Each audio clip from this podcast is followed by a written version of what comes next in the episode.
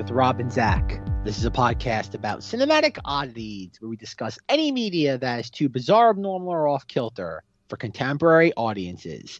Occasionally, these projects gel. Most times, they crash hard into the realm of obscurity. Join us as we delve into the cult classic swamp.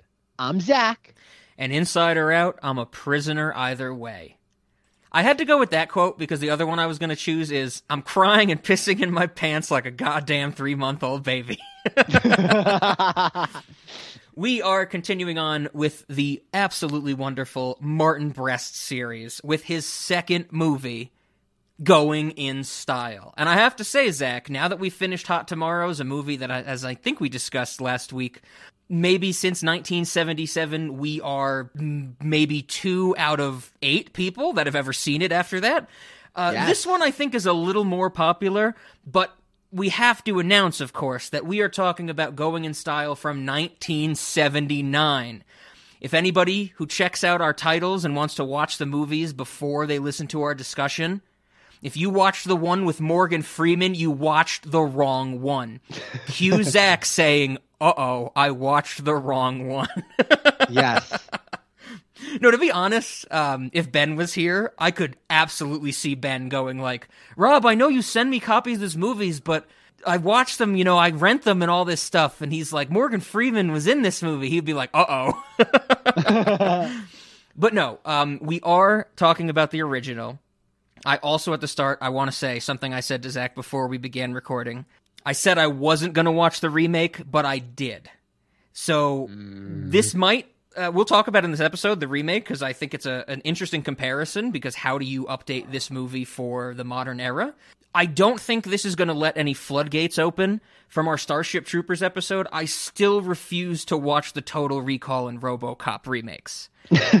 so that that's a different thing. And I think this is a neat perspective this shows my kind of like interest in say Martin Brest where I want to know how a movie gets remade versus Paul Verhoeven where I'm just like you can't improve on perfection. Something like that you if cannot. that makes sense. You, you cannot.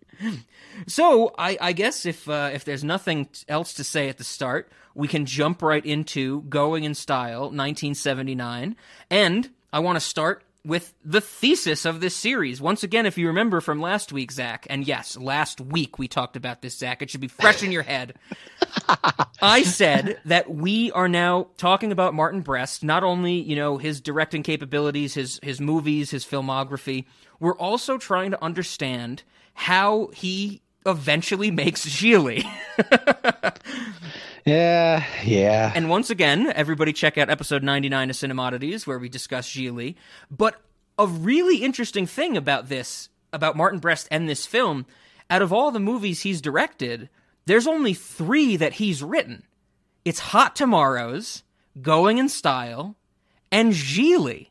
So we are talking about the last movie of his that he writes until Ben Affleck and Jennifer Lopez kidnap a mentally handicapped Justin Bartha which I find fascinating because just like we talked about last week, Hot Tomorrows is really about the infatuation and the attempt to understand what death means to somebody. I would say Going in Style is also very much about death in a very different way, as I'm sure we'll discuss. But it's kind of a bummer to me that Martin Brest clearly has this this notion of discussing death in many different forms, and then we get Gigli. yeah, yeah. It's it's oh, God. G- is it? Like, the more and more I think about Gigli, considering that it's been what a year since we recorded that episode, is a masterpiece in in that it's like it, it very obviously is in the same ballpark as a lot of these movies. Yeah. But I think Martin Brest was trying to do something that just mass audiences weren't ready for circa 2003. I I would agree, and this is that's going to be a really interesting uh, when we finish point when we finish up this series. You know, after we've done Beverly Hills Cop, after we've done Midnight Run, after I get to revisit uh, Meet Joe Black and Scent of a Woman, it'll be really interesting to, to talk about how you know his foray into the studio system, which happens after this with Beverly Hills Cop, uh, really kind of influences Gigli. But I'm getting ahead of myself. I guess while I'm getting ahead of myself, I do want to say, of course, at the end of the series, I'll give my rankings we've been canceled for a lot of things on this podcast, Zach. Both, you know, yes, we have. A, a, lot of times when you've been here for that first two and a half years, when you left, we continue to get canceled. Where I put Gigli on my Martin Brest movie rankings might get us canceled as well. I just have to say. That's disappointing, Rob. So I think then we have to talk about some context. This is a movie that is a little more accessible than Hot Tomorrows. Not by much, I would say, but a little more accessible. Um, I did not really know about this movie at all until we did our Gigli discussion. I started to become infatuated with Martin Brest. And as Zach knows, uh, before the pandemic hit, I found a little, you know, secondhand DVD and bookshop in Fort Collins, and I found Going in Style on DVD for $2, and I bought it. So I own this movie just like I own Hot Tomorrows. So this is a series that is truly breaking new ground. I watched it. I think I told Zach about it, and I said, you know, one day we'll have to talk about Martin Brest, this mythical figure that we discussed in Gigli, our Gigli episode. Um, what about you, Zach? Are you familiar with this movie at all? Uh, or uh, did you have any context before I, you know, kind of said, "Well, Zach, you pick three quarters of 2021. I'll pick eight. Ep- well, no, it's not even eight. I think seven episodes I get to pick." it's, it's, a very minimal amount come 2021 for Rob. Uh, no, my context with this is pretty much non-existent. Other than like as I was watching it, I'm like, why does this premise sound so familiar? Mm-hmm. And what happened is that like over the course of time, like like this movie has been borrowed, pillaged from numerous times. Oh yeah. Um, it, it's one of those unfortunate movies that probably doesn't get the respect it deserves because it's been borrowed from so many times. That's probably its biggest fault is that it's such a universal premise that everyone can kind of just pick at it and never really give it its due at the same time. Other than that, and the fact that uh, Zach Braff uh, Braff directed the uh, the remake of it, which is its own uh, can of worms. Yep. I really don't have much else to say. And I'm like, oh, this seemed like I'm not sure if Rob remembers, but like in 2013, there was another like vehicle like this for like like aged actors like Morgan Freeman and other. I think it was like Alan Arkin and and like it again. This this is like prime prime remake fodder. You just named two of the actors in the remake of this movie. So, oh, Alan Arkin was in the remake. yeah, yeah. It's uh, it's Morgan Freeman, Alan Arkin, and Michael Caine. Oh God, really? Michael Caine settled for this? Yes, and I don't want to. I don't want to jump is, there yet, but that is disappointing. It is many, many reasons. The remake is highly disappointing. but no, I think uh, I think I know what you're talking about. There's you we get into this kind of I guess maybe early 2010s to mid 2010s there's these slew of movies where it's like oh all these actors that people know they're getting up there in age so we're going to make a movie that really harps on that. I think what well the bucket list of course with Morgan I think it's Morgan yes, Freeman and, and, Jack that's, Nicholson. That's, that's what I was thinking of, yes. Yeah, and then the other one I know of is um Last Vegas where it's like Morgan Freeman, Kevin Kline, mm-hmm. other old people that they go to Las Vegas as, as, like a whim. And I, I, I think the only reason I remember Last Vegas is there's a moment in the trailer where it shows like Morgan Freeman packing a suitcase and he's like ready to jump out a window and he like braces himself and it turns out that it's like a three inch drop. I remember oh. that very specifically from the trailer of Last Vegas uh, for some reason. But no, you're, you're right. There's this movie. I guess we should say deals very heavily in the elderly and for some reason in like the 2010s, that became a huge thing. Even right, the Expendables, that became like, hey, all these old action stars that, you know, can't jump over a fence anymore, we still want them to be a part of SAG, so they got to do something. you know what the strangest mystery was with the Expendables series is that Taken came out after the first Expendables. Okay. Yet Liam Neeson was never in any of those movies. Oh, I have never seen any of the Expendables, and I've only seen the first Taken. I have seen all the expendable movies. I've only ever seen the first Taken movie. Um, I know it's it, it's a meme at this point, but like after a while, you just have to remember that like if if they're able to take Liam Neeson's like daughter so many times, maybe maybe he's just a bad parent. Does does she get taken again in the sequel? I'm pretty sure she does. Oh, okay. So, so are you saying Taken Two is just like the Hangover franchise? It's I, like, it, like it's happening. You took the words again. right out of my mouth, Zach. I was about to yes. say, is is um I don't know the actress's name, but the daughter in Taken. She was lost. She's in Lost. Yeah, she's Shannon in Lost. Yeah, and so I was about to say, is Shannon from Lost in the Taken series the equivalent of Justin Bartha in the Hangover franchise? Mo- more or less. more or less. I, I hope that there's like a I don't know how many Takens there are, but the most recent one, I'm assuming it's Taken seven, where we have the scene where Liam Neeson says, I have a particular set of skills, and the dude on the phone goes, Yeah, yeah, we know. We know. Rightfully so. Rightfully so. So so yeah, good good tangent on the elderly. We're going to be talking about the elderly a lot in this episode because I think you mentioned it before, Zach, that this is a, a very common premise, at least for, you know, our modern age in this these last 10 years, 15 years of modern Hollywood. The premise of, you know, doing something with the elderly, but more specifically, I remember searching for this movie. I remember when, I got into Martin Brest because of our Gigli discussion and our Meet Joe Black discussion, of course. Don't don't forget about that one from uh, May the Fourth on Knights of Vader. I remember looking into his movies and finding Going in Style and reading about it.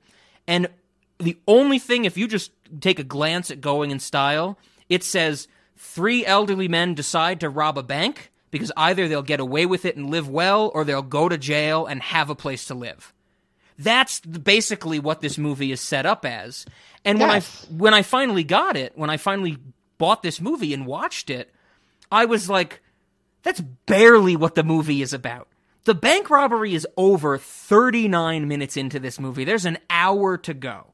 And I well, I don't want to get too ahead of what I think this movie is about and how it relates to the uh, the death concept of Martin Breth, Brest or his interest in death, but that premise, elderly men decide to go on, I guess for all intents and purposes, an adventure because the consequences don't really matter to them. This is, I think, what you were getting at before with the premise that is so common these days that it's almost like, you know, been bastardized in the modern Hollywood era to pushing someone to their limits. And it's like, you know, oh, the consequences don't matter. And even this, the premise of this movie makes me think of um, Modest Mouse's song King Rat. There's a line in that song where they say, We laughed about pay and rent because the county jails are free. We choked on straight tap water. Well, we're gonna have to try the real thing. I, took your lap by the and not I the had a in. we about rent, cause the county jail's free.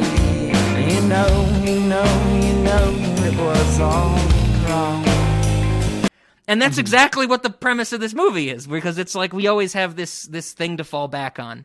Quick aside, trivia question for you, Zach. Uh oh. Uh. The Modest Mouse King Rat music video. The so- title of the song is King Rat. Band is Modest Mouse. It's a great music video. It's about whales on a boat that are like fishing for humans, and it's fantastically animated. It's a great song. It's a great video. Do you know who directed that music video? David Lynch? Heath Ledger. Really? yes, and it is one of my favorite music that? videos of all time. How about that? Um, I remember when we did our music video series, I was really trying to figure out how to work in Modest Mouse so we could get to that one. But I have to say, I hate all of Modest Mouse's other music videos. They are bland. That Okay. was a that was our quick trivia corner. So I wanted to say that's our setup for this movie because just like Hot Tomorrows, even though a little more people have seen this movie, that's the setup. Three old men played by George Burns, Art Carney, and Lee Strasberg, Joe, Al, and Willie. They decide to rob a bank, and if they get away with it, fantastic. If they don't, they live the rest of their days out in jail. It's a great premise, it's a great setup, and I think when I first read this, I was in the mindset of modern movie making. I was really thinking like, "Oh, this is going to be this is to be the premise of the movie. Like you have George Burns, Art Carney. I don't I didn't really know Lee Strasberg, but you know George Burns and Art Carney, very comedic actors. And I thought this was going to be like a barrel of laughs, like oh they gotta you know figure out how to do this robbery, figure out how to go through with it. That would be the whole movie. The movie is barely about the bank robbery, which is what I Yes. love. I love the fact that we do get our comedic elements of them setting up. Like I think one of my favorite scenes is they're trying to figure out which bullets fit in their guns. Yep. And it's it's just so great just to see them be like, no, no, no, that's not, that's too small, that's too big. And then what Willie starts handing Joe more bullets and he's and Joe says something like Willie, Willie's doing better than you, Al. You got to pick up the pace or something like that. Like it, it's it's that dry, I guess, late '70s humor that these actors or personalities were known for. No, this is too big. Too big. Too big. Too big. Oh, this one. Too small. Yeah. Yeah. No, that's No, that's a small one too. Let's see. Yeah, that works. Yeah, more like that. well. Let me see that. We'll match it. Right there. Look, at that. that's it right there. Good. Another one like that. Too small. Willie's doing a better job than you are. Well, Willie's in the way. Yeah, Wait, All wait, right, wait. wait. No, that's that's good. that's a big one. That's it is? No, let me see that. No, it isn't. It's perfect. Good, good, good. That's it. That's not it. Let's start again. Let's start from scratch. The Where bank can be closed. But then, after the bank robbery, like I said, 39 minutes into the movie, the bank robbery is over. The movie literally becomes about, well, how do we accept life and how do we accept now that we've went on this adventure, we've taken this step? I would say, I guess to put it in perspective before I throw it to you, Zach, I think this is a coming of age story that recognizes that age doesn't matter when you come to it, if that makes sense. Uh, I I think I don't know if I dis, if I agree with that or if I disagree with it.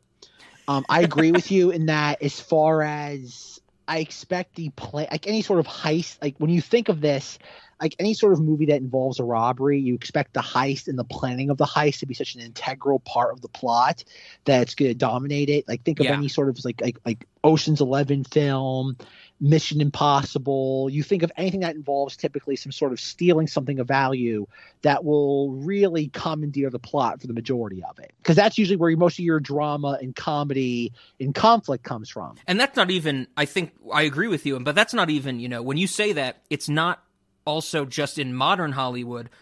Most heist movies, like the original Ocean's Eleven, the original Italian job, the heist, the, the actual hatching of the plan is always the big set piece. It's the climax of the movie. Sure, exactly. So like as I was watching this, I'm kind of looking at like the runtime of the film, and you kind of you get to the bank heist about what a third, maybe halfway through the film. You're like, what's gonna happen? Like, is this gonna become like a Dog Day Afternoon film? Where we're gonna Yeah. stuck. Or are we gonna be stuck in the bank for the rest of the film? Then like once they escape, it's like, oh, I guess not. And then once you see Art Carney die, it's pretty obviously it's pretty obvious where the film is going at that point. Like it has nothing. The bank heist is more of a element of the plot as opposed to a crux of the plot. Absolutely, absolutely. And Lee Strasberg dies first, Zach. Okay. That's all that matters because he's the least interesting. He is Yeah. sleepwalking yes. film. But then Art Carney also does die. I guess we have to mention Art Carney.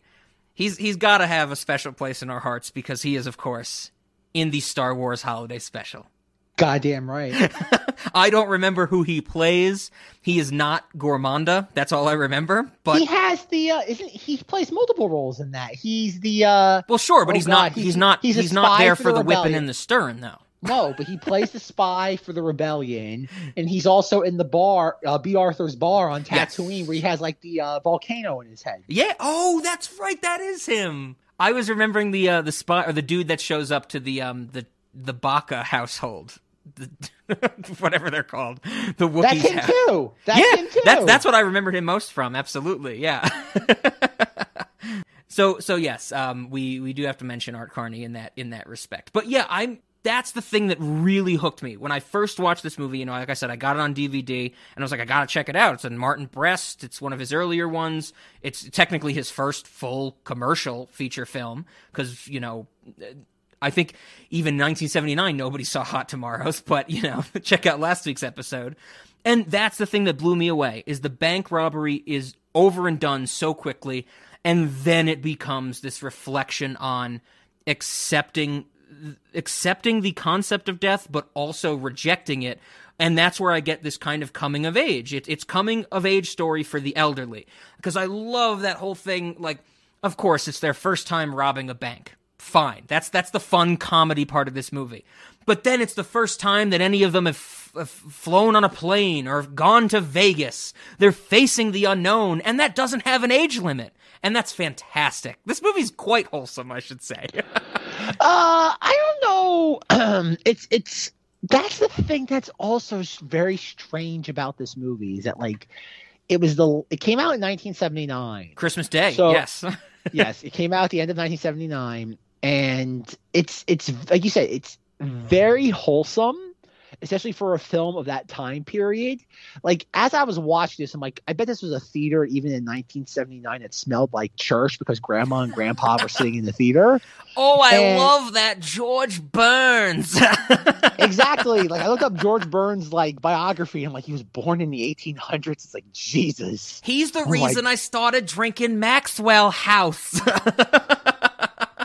Now that is a reference, folks. You that's what he's. that. That's one of his first things. He was an advertiser for Maxwell House, from my research I found. I, I I know, but like that that's a reference to end all references, Rob. Like, Welcome is- to the Martin Brest series. where we're disenfranchising the listener in a different way than we ever have before. Last are- week, you could you nobody can see that fucking movie. Get out of here, audience. This week, you're not going to understand what we're talking about. like you are disenfranchising me at this point. Like that should be stated. Oh, this is great. I'm glad you're happy, Rob. Uh, the, the point being is that it it comes down to kind of just I, I don't know who this movie was for. Like I clearly like like Martin Brest was only what in his late 20s when he made this film. I think he was 27 from what I read. Yes, yes. From what from the because Rob showed me a behind the scenes clip for this. Yes. or a bonus feature, I guess. And in all honesty, like as I was watching this, I was like, "What? Was the point of this?" As I was watching it, I'm just like, I'm like, "I- i- is this pertinent to anything? And like by the time it was over, I'm like, like that's it. And then I'm like, I realized, oh, it's not pertinent at all, other than just giving some like very, very vapid context. Well, uh, the, bonus feature I wanted to share with you, Zach, is well, one on the DVD that I have, you have the movie, you have subtitles Yeah. in English, French, or Spanish. You have the trailer and that bonus feature. That is it. I, I, I have to think. I don't deny that, but at the same time, I kind of find it fascinating. That bonus feature is so, so. I don't think vacuous is a strong enough term. No, you're, you're no, you're not wrong. the The best part of the bonus feature is that what. So I guess we should say, um, on the DVD, it's listed as you know Art Carney and George Burns on Dinah, and apparently Yes, Dinah. Dinah was a show. But from my research, when this movie was coming out, it was not called Dinah. It was called Dinah and Friends. Oh, So the DVD gets it wrong, but the most interesting part of the bonus feature is that when it starts, it's a six and a half minute clip from this show Dinah and Friends. And it begins with Art Carney already like talking to Dinah and someone else who I have no idea who it is that looks very strange. Like it's it's a person straight from the 70s.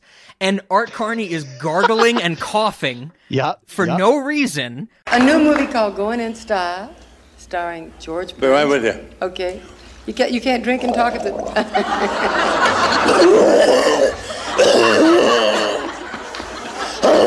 What? It's okay. You all right? Did I get any on you? No, no, it's all right. I'm just waiting. No, that's a prop cough. and then nothing really matters in the in the actual interview. They show a clip from the movie, and it's like if you've seen the movie, it's like okay, I don't care because it's it's just a clip from the movie. The reason I wanted to share this with you, Zach, and the reason I enjoy it, even though you're correct, it is pretty vacuous. As far as I can tell, the only information we have about Martin Brest is now the Playboy article I found when we discussed Gigli and George Burns describing him getting mad at Art Carney while filming the opening credits scene. Yes, yes. So yes. that's it. That was the most enlightening part of this entire thing. That's all we got. And I, I'll, I'll put the clip into that story because it's fun because it's like Martin Brest is directing these old men about, you know, this this movie that is about the elderly and he's only 27 and he's getting mad at the comedians he's hired for making like light of his very serious movie. Anyway, we're doing a very quiet scene at the beginning of the picture. And we're supposed to walk down the street. And the credits are over this long walk. And the director, Martin Brest, said, he says, this is a very, very quiet and sad scene. And you're all wrapped up in your own thoughts. And you're walking down the street, you, you don't even touch each other. All right. No dialogue, you know, just walk, walking. Art slaps me on the back. Then he puts his arm around my shoulder. Then he links arms with, with Lee Strasberg and the director, Howard Cut. We did it five different times. His arm came up. He touched me, he touched Lee. Finally, Martin Brest says, Look, he says, Art, he says, it's a sad scene. When the scene starts, put your hands in your pockets and leave them there. We shot it that way that we had to do it over because while he had his hands in his pocket, he was smiling. And that I think that just goes to show Martin Brest, as we talked about in Gigli, he's a very exacting, demanding filmmaker. And this is just one little, maybe what, 40 second to a minute long story that we have about that at all. Yeah, exactly. And like, but this is the thing that I find, and I don't want to jump too far into the discussion. I'm also going to But, put the clip of Art Carney gargling and coughing in here. You better believe it. Good, good, good. I, I hope you do numerous times. You can't, you can't drink and talk at the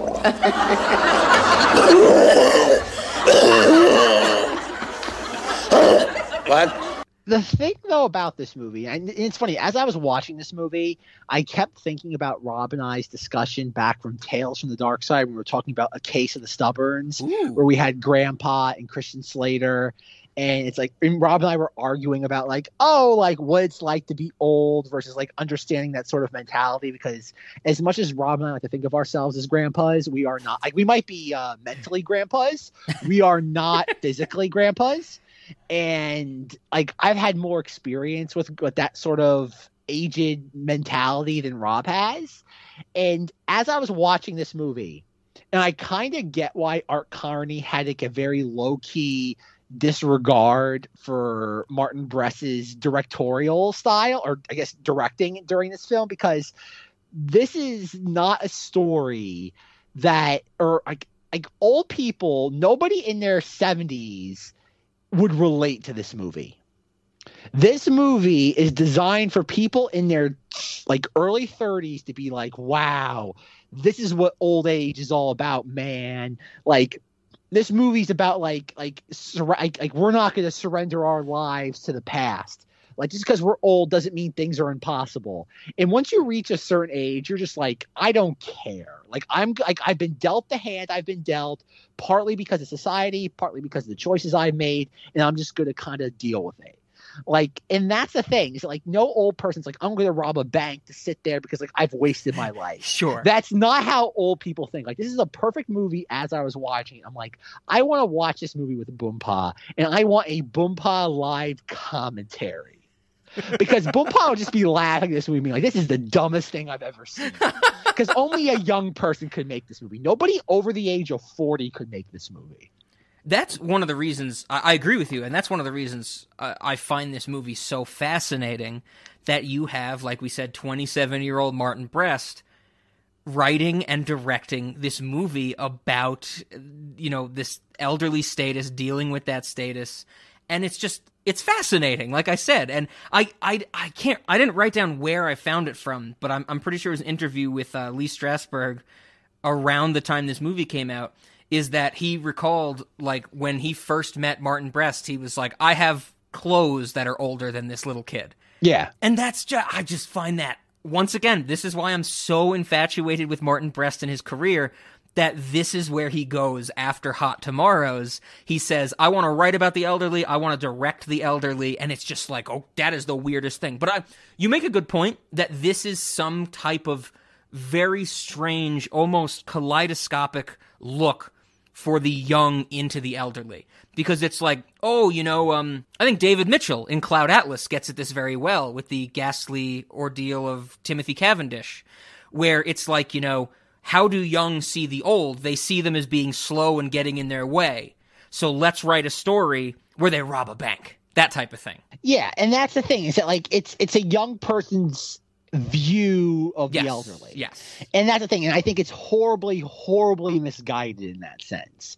Like that's the thing. Like as I was watching this, and I know Rob and I have kind of talked about it low key over the years, but like like we'll look at movies and be like, who is this movie for? hmm And as I was watching this, I asked myself that question a lot. And I'm like, who is this film for? Because there's just so many kind of weird moments in this where I'm just like, nobody, I guess somebody who's lived with people, like, again, I think we've talked about a couple times. My father lived to be 89, my mother to be 66.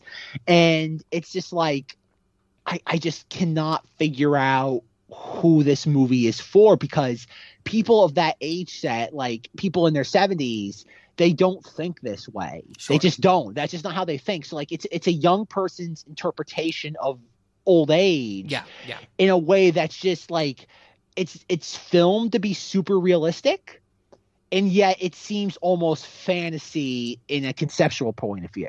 Oh, a- absolutely, absolutely. I mean, I think this goes back to what we were saying earlier in this discussion with, um, you know, I don't know who directed the bucket list or wrote, directed, or directed the bucket list or Last Vegas, but I would imagine it's not elderly people. You know, it's it's those those young younger people saying, "Hey, it's like, what are the elderly going to do? They're going to, you know, go balls to the wall." And what Morgan Freeman and Jack Nicholson end up on the top of one of the pyramids at Giza, I think, in the bucket list. I think I'm pretty sure that happens. Um, Morgan Freeman and Kevin Kline go to Las Vegas and they end up like having sex with younger women. It's like it's, it's very much like a fantasy from that young perspective.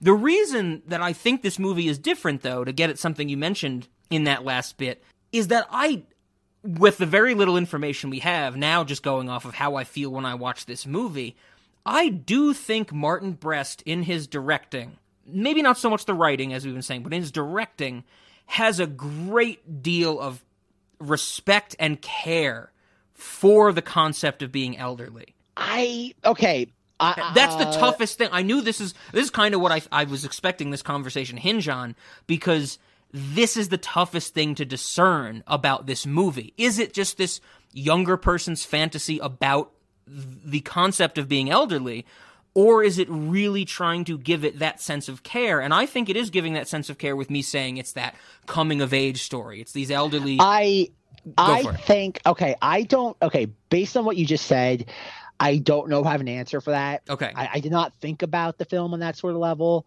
How I did look at it because about two thirds of the way through, once we've lost Lee Strasberg and we've lost Art Carney, Mhm. I'm like, oh, this is gonna be a tale about the fact of uh what's his name we we've joe has basically his entire life he's fantasized about what it's like to be wealthy or at least financially comfortable i don't think wealthy financially comfortable Yeah, yeah. and yet he's finally had he finally he's finally reached this point where he has what seventy thousand dollars, which I'm not sure what that was in 1979 dollars, Sure.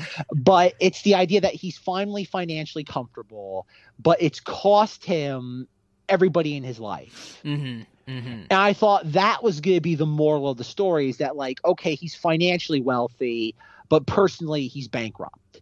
And I'm like, oh, that's a really interesting concept that, like, okay, we're so obsessed with money. And I'm like, oh, this is a great parable considering that we're right before the 1980s where you start to have that mindset of greed is good. And like, oh, this is a film that was really ahead of its time. And then as the film progresses and you have Joe talking to the the guy from the thing, um, Yes, Art's yes. nephew. yeah, I noticed Yes. that. I was like, I've seen him before. yep, the guy from the thing, and like we have him talking to Art Art Carney's um nephew, and we're like, oh, like I'm never gonna give back the money, blah blah blah Mhm. blah. I'm a prisoner here. I, I there's no, I'm a prisoner regardless of where I physically am. Yep. And I'm like, oh god, that's not what this film is about. I'm like, like you're losing the again. I'm not trying to tell Martin Brest what to make his film about, but you're losing the point of the story. Like this feels like a yeah, man. Like I, no matter where I am, we're a prisoner. Whether we're in actual the prison or we're in society, we're all just shackled together. And I'm like, no. I'm like, it's the friendships we make. It's that like having friends is infinitely more valuable than having money. They're like, just because you're financially comfortable, if you're alone, that means nothing. And that's where I kind of became disillusioned with the film. It, or maybe not even disillusioned. In fact, I'm like, I, it felt more hollow because it feels like someone that's more consumed with the idea of achieving a goal than realizing what they currently have. And that's where it's like maybe this film is a perfect antidote for Martin Brest at the time of when he was making this, where it's like, oh, you have someone who's personally wealthy but financially bankrupt, and they're able to achieve the inverse of that, yet they're not able to recognize that because I don't even know was this this was this film successful, Rob? Because I didn't do any research on this because any film that came out in this time period was always hard to discern whether a film of this of this time set was was uh, successful or not. I I actually could not find uh, a budget for this movie, but apparently it made almost thirty million dollars according to the numbers. What was the budget? I could not find a budget. It probably made money. It probably was successful if I had to guess. Yeah, I mean, I with with uh, just the um, you know George Burns, Art Carney, Lee Strasberg, their notoriety and and this movie was certainly marketed because I watched the trailer on the DVD as a as a, a heavy comedy, which it is not. Um, I think even for the you know '70s status, I think it probably was successful. I mean, of course, this is the movie that um afterwards, of course, Martin Brest goes on to direct Beverly Hills Cop. That's five years later, but between these two, he's picked up to direct War Games and then gets fired because he's a maniac from what we talked about in our Gigli episode. you know, so this had to do something for Martin Brest. But but I want to I want to take it back a little bit to to one say that before we started recording, Zach made a prediction for this discussion that we were both going to respect and appreciate this movie but disagree about what it's saying. And you are absolutely correct, Zach. I Fair. I think that there the I think I want to start by saying that I think the money aspect of this is rather minimal. Once again, I think that it starts with that bank robbery and eventually, you know, it starts on this a superficial level of that bank robbery of getting money and living well off that type of thing. And of course, we see Joe calculating things and saying, "Oh, this will be, you know, this much. We'll have this much more than our Social Security and be able to do this, that, the other thing." But it, I take it more really as that sense of adventure. They're trying these Joe at the start, and then the group of three elderly men are trying to regain that spice of life, that spark that they had when they were younger. And now this is this is where we're getting into truly total rationalization territory that I really love about this movie. So I'm interested to see what you think about this, Zach. After Willie dies, after Lee Strasberg has his heart attack or whatever, and we see Joe go back to the apartment. He busts out like an old box of memorabilia. You remember that scene where he takes out like all the old photographs and stuff? And in that scene, we see him look at all these pictures.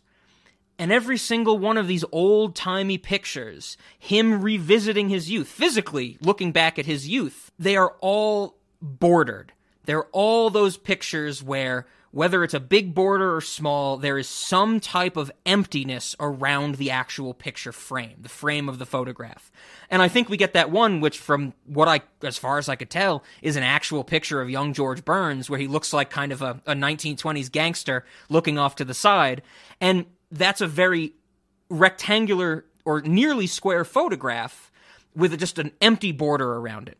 And the last shot of the movie is George Burns walking away in the prison hallway, and all the only way we see him Yes, he's framed by the little the little window in the prison door. door. And I take that to mean that George Burns has recaptured, not recaptured, he has done something in his old age. Elderly should just, you know, be neutral and die. I think that's kind of, you know, what a lot of people say. They're slow, get out of our way, go to a nursing home till you're gone, that type of thing.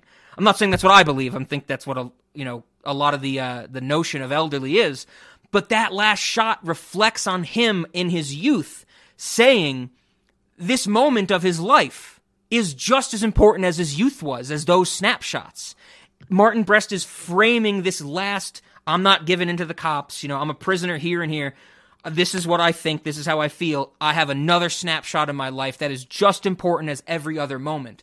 It's like saying that even if you're elderly, you don't have to have peaked. It's not just downhill. That's how I took this movie, and jo- uh, Joe in particular, but the other characters as well. I think Willie, the one who's reluctant to go on the bank robbery, he's eventually the one that really starts to love it, you know?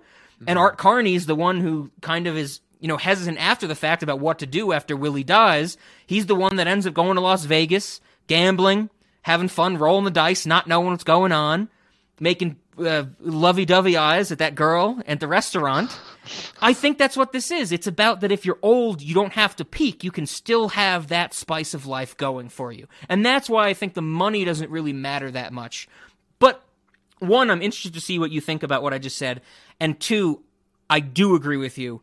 The money is very heavily emphasized, so I understand where you're coming from. Okay, well, this is okay. This is where I- feel like this is gonna be another conversation like that Tales from the Dark Side discussion, where it's like Rob and I have two different perspectives of the elderly.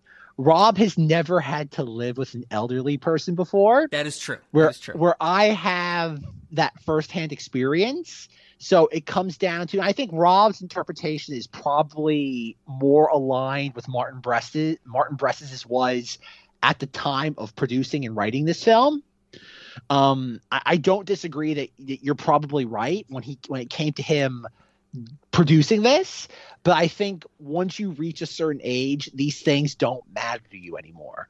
There's a reason why the elderly, when they're driving, do not do well beyond the speed limit. They have grown beyond being reckless for the sake of being reckless. That's, I mean, it's a fascinating idea what you're putting forward, and I think this might actually be in a little different category than other discussions we've had about these things. Well, maybe not the elderly and um, you know, Tales from the Dark Side, um, but you know, the other places we've disagreed about this stuff is that this is really just different banks of information that we have. So I I can't really disagree with you. Like we yelled at each other a lot in Speed Racer and Dredd, where we could make a disagreement. It's just I don't know, and you're right. And to be fair, like we said, you know, I'm 28 now. Martin Brest was probably 26, 27 when he was writing this. So it's a tough one. It's an absolute tough one, Zach. But that but the point I'm trying to get at is is that like old age interpreted from a young person's point of view versus someone who's actually experiencing it in real time are two very different things. Oh, sure, no, and I think there's a. Yeah, there, there- there's a reason why you never read on the news about people in their 70s robbing banks.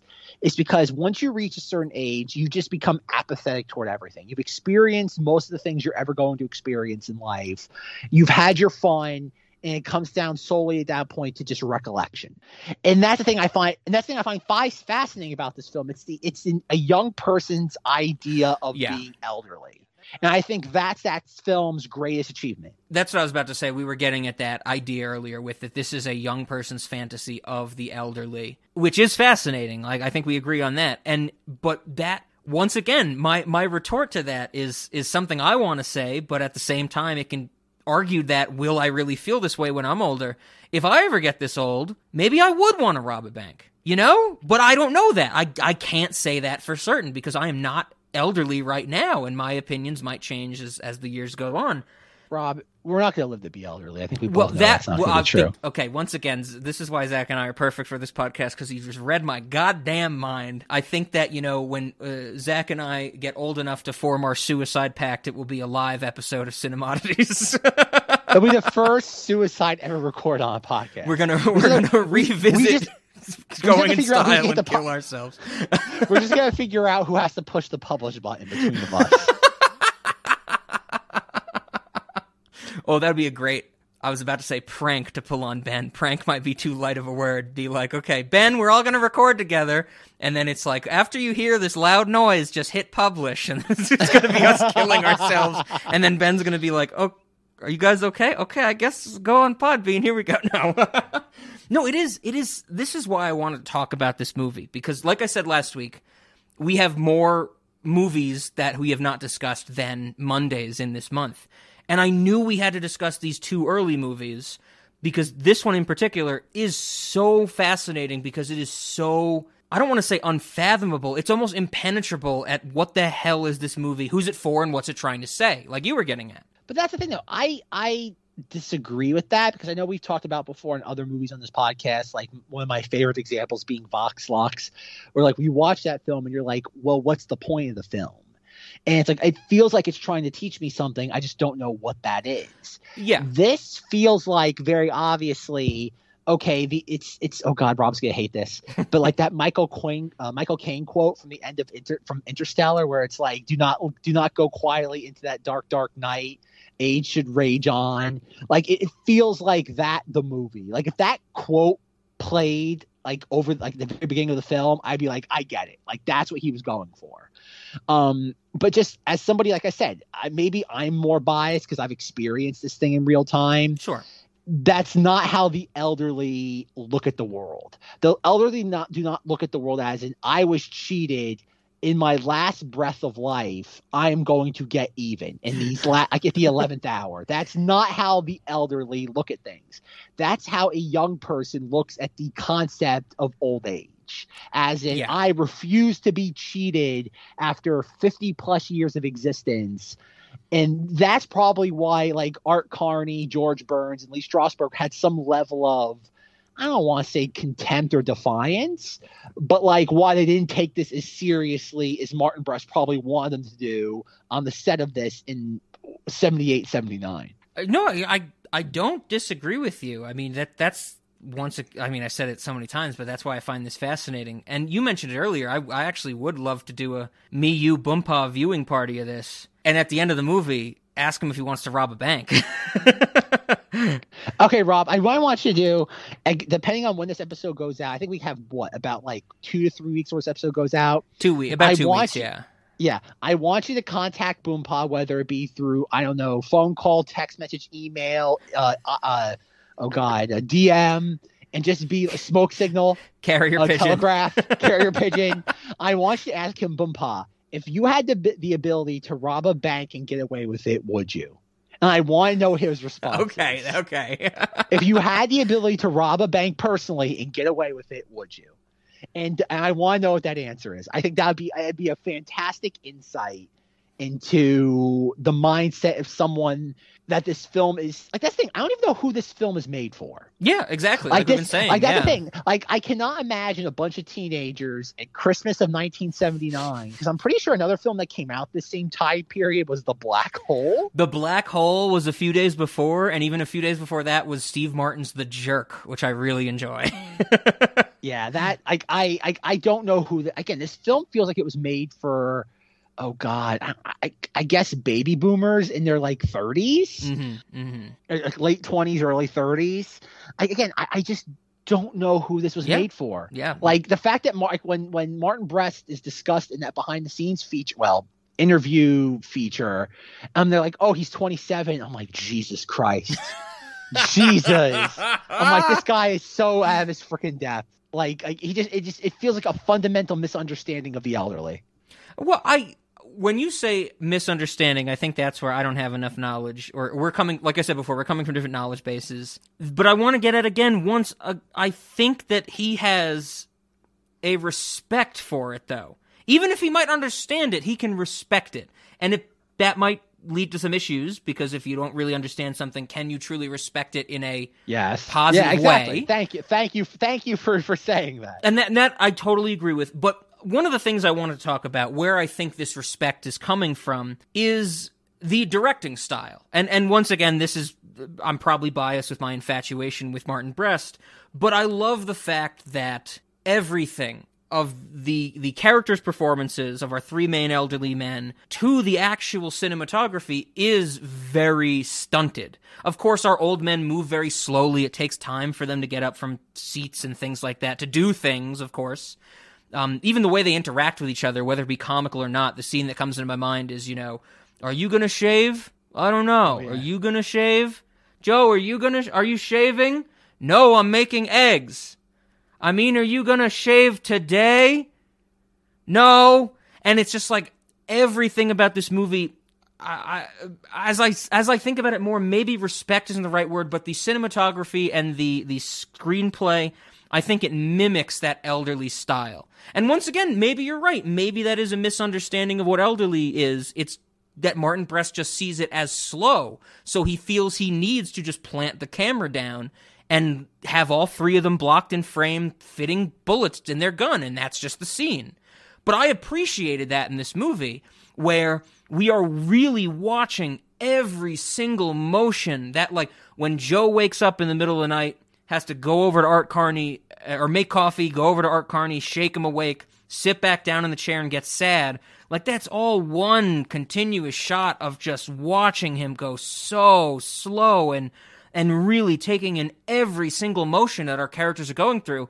And honestly, with the two times now, I think once when I bought the DVD and then two times since recording, I felt that that was respectful. It it wasn't making these elderly people anything that they weren't. It was really representing them. But once again, I feel like you're going to disagree with me, Zach, because now I have your opinion in my head, and as I say these things, it sounds like it might be played as disrespectful, or not disrespectful, but a fantasy of a younger generation. I don't think there's any level of disrespect here.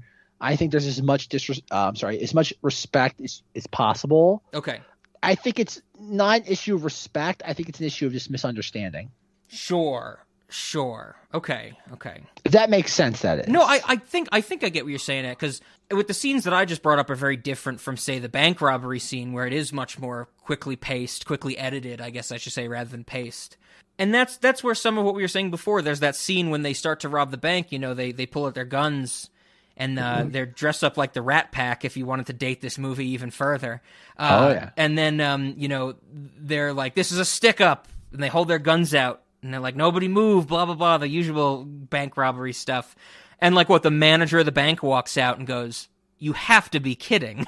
like, well, yeah, and that's and that's half the fun of it. Yeah. yeah, that's that fantasy element I think we're getting at, of course, where it's like, oh, nobody really thinks these three old men would rob a bank, you know? Isn't that the the hook of this movie? That type of thing.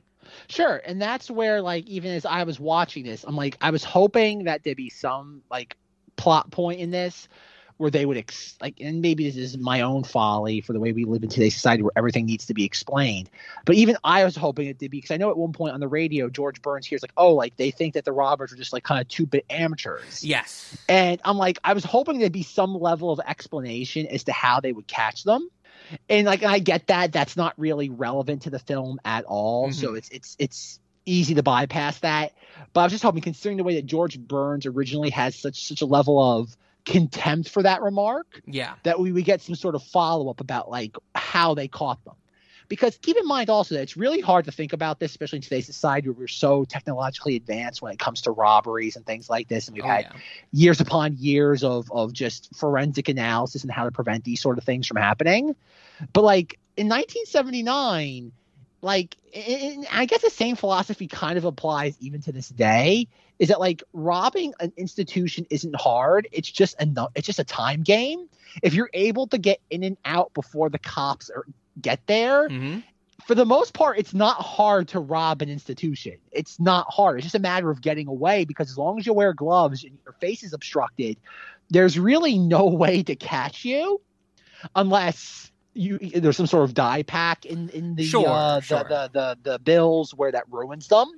Yeah, if you if you don't have a dog day afternoon situation, Yeah, you're and you're, you're almost in the clear. I mean, uh, you want to get crazy, you go like what a Clive Owen and an Inside Man, where he builds himself into a wall at the end of the fucking movie. But you know, I see what you're saying. That's the thing. Like I was hoping a little bit more of playing with that, like like any sort of heist, like anything, any sort of story that has a heist element. If if you're gonna have your characters get caught, you have to explain it and be like, oh, this is how I this is how I discovered or this is how I unraveled your charade. That's an interesting idea. I don't think I was thinking too much about that explanation. It's not. I, It's not what. It's not what uh, Martin Brest wanted, but it's just one of the thing. One of those things on a personal level. Anytime there's a heist story, oh, sure. That's what I like to see. Like, it is I'm not expecting the film to explain that. I just personally prefer to see that level of just like, this is how we caught. This is how we saw you put your hands in the cookie jar. Yeah, yeah, and I, I, you're not wrong there. I think that is, like you said, something I've come to like from more modern tellings of these types of stories. I definitely took that. That's one of my least favorite scenes in this movie, and not to say it's a bad scene because I think it's no no shock as now we've been discussing this for almost an hour. I do thoroughly enjoy this movie, but I took that whole scene as after Joe gets caught and then he's like being interrogated as just like that might be the most fantastical young person looking at the elderly scene where Joe Burns is just, or sorry, uh, George Burns playing Joe is just, I'm a badass. You got a piece of gum? So what do you say? You gonna tell us these things? We'll go easy on you, old man. I say you can go to hell or whatever he says, you know. And thanks for the gum. And it's just like that. That's the one scene where it's like, okay, they just wanted him to be that that badass type of character. Yeah, exactly.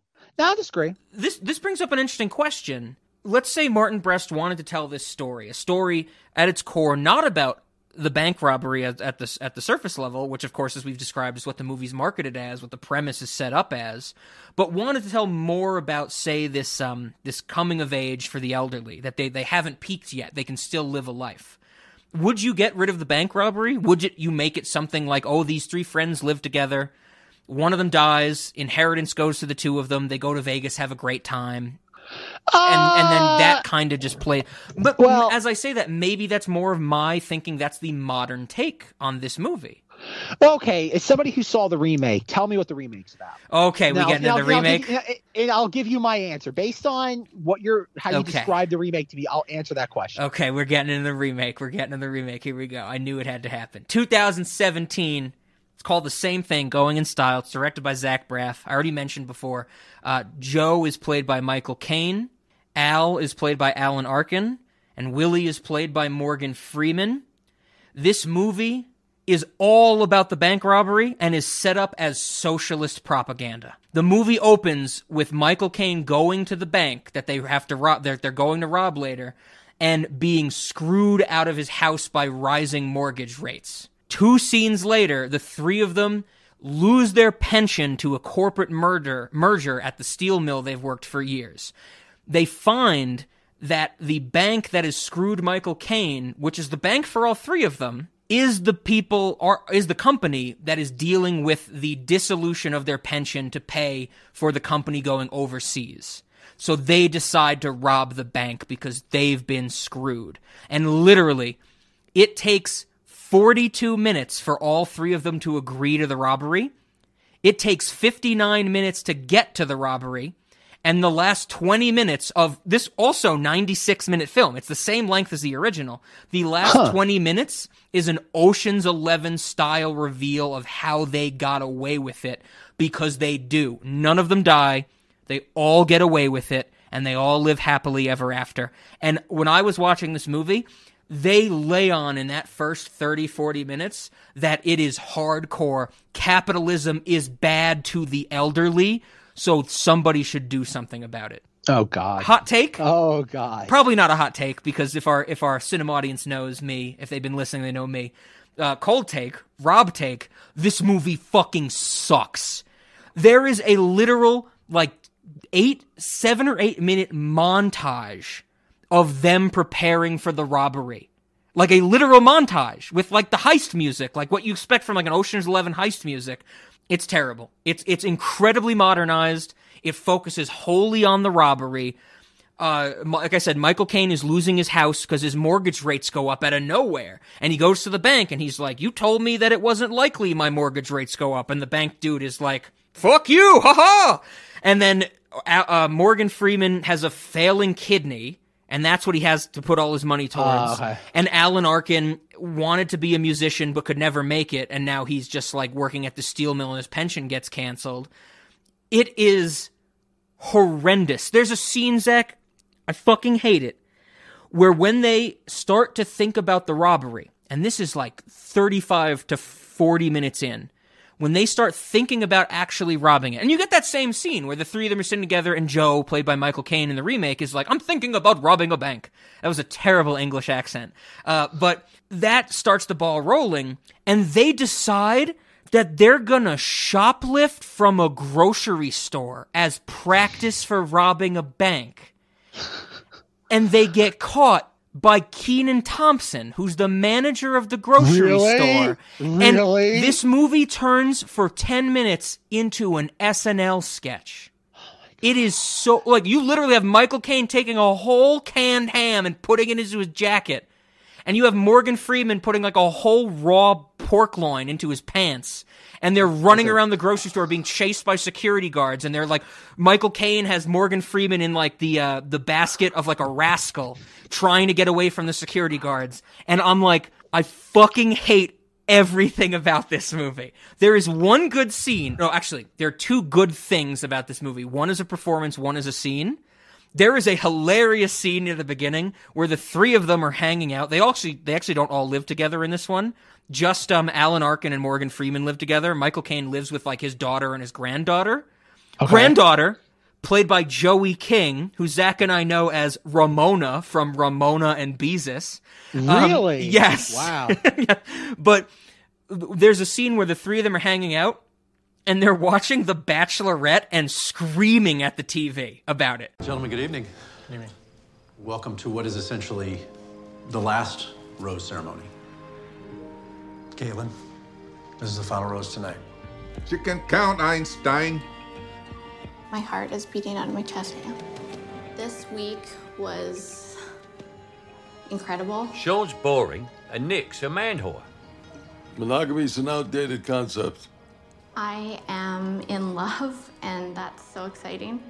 Um, it Ben. means I'm that much closer. The only choice she's got. She's not gonna move to a farm in those heels. She's kissed them all. With her tongue.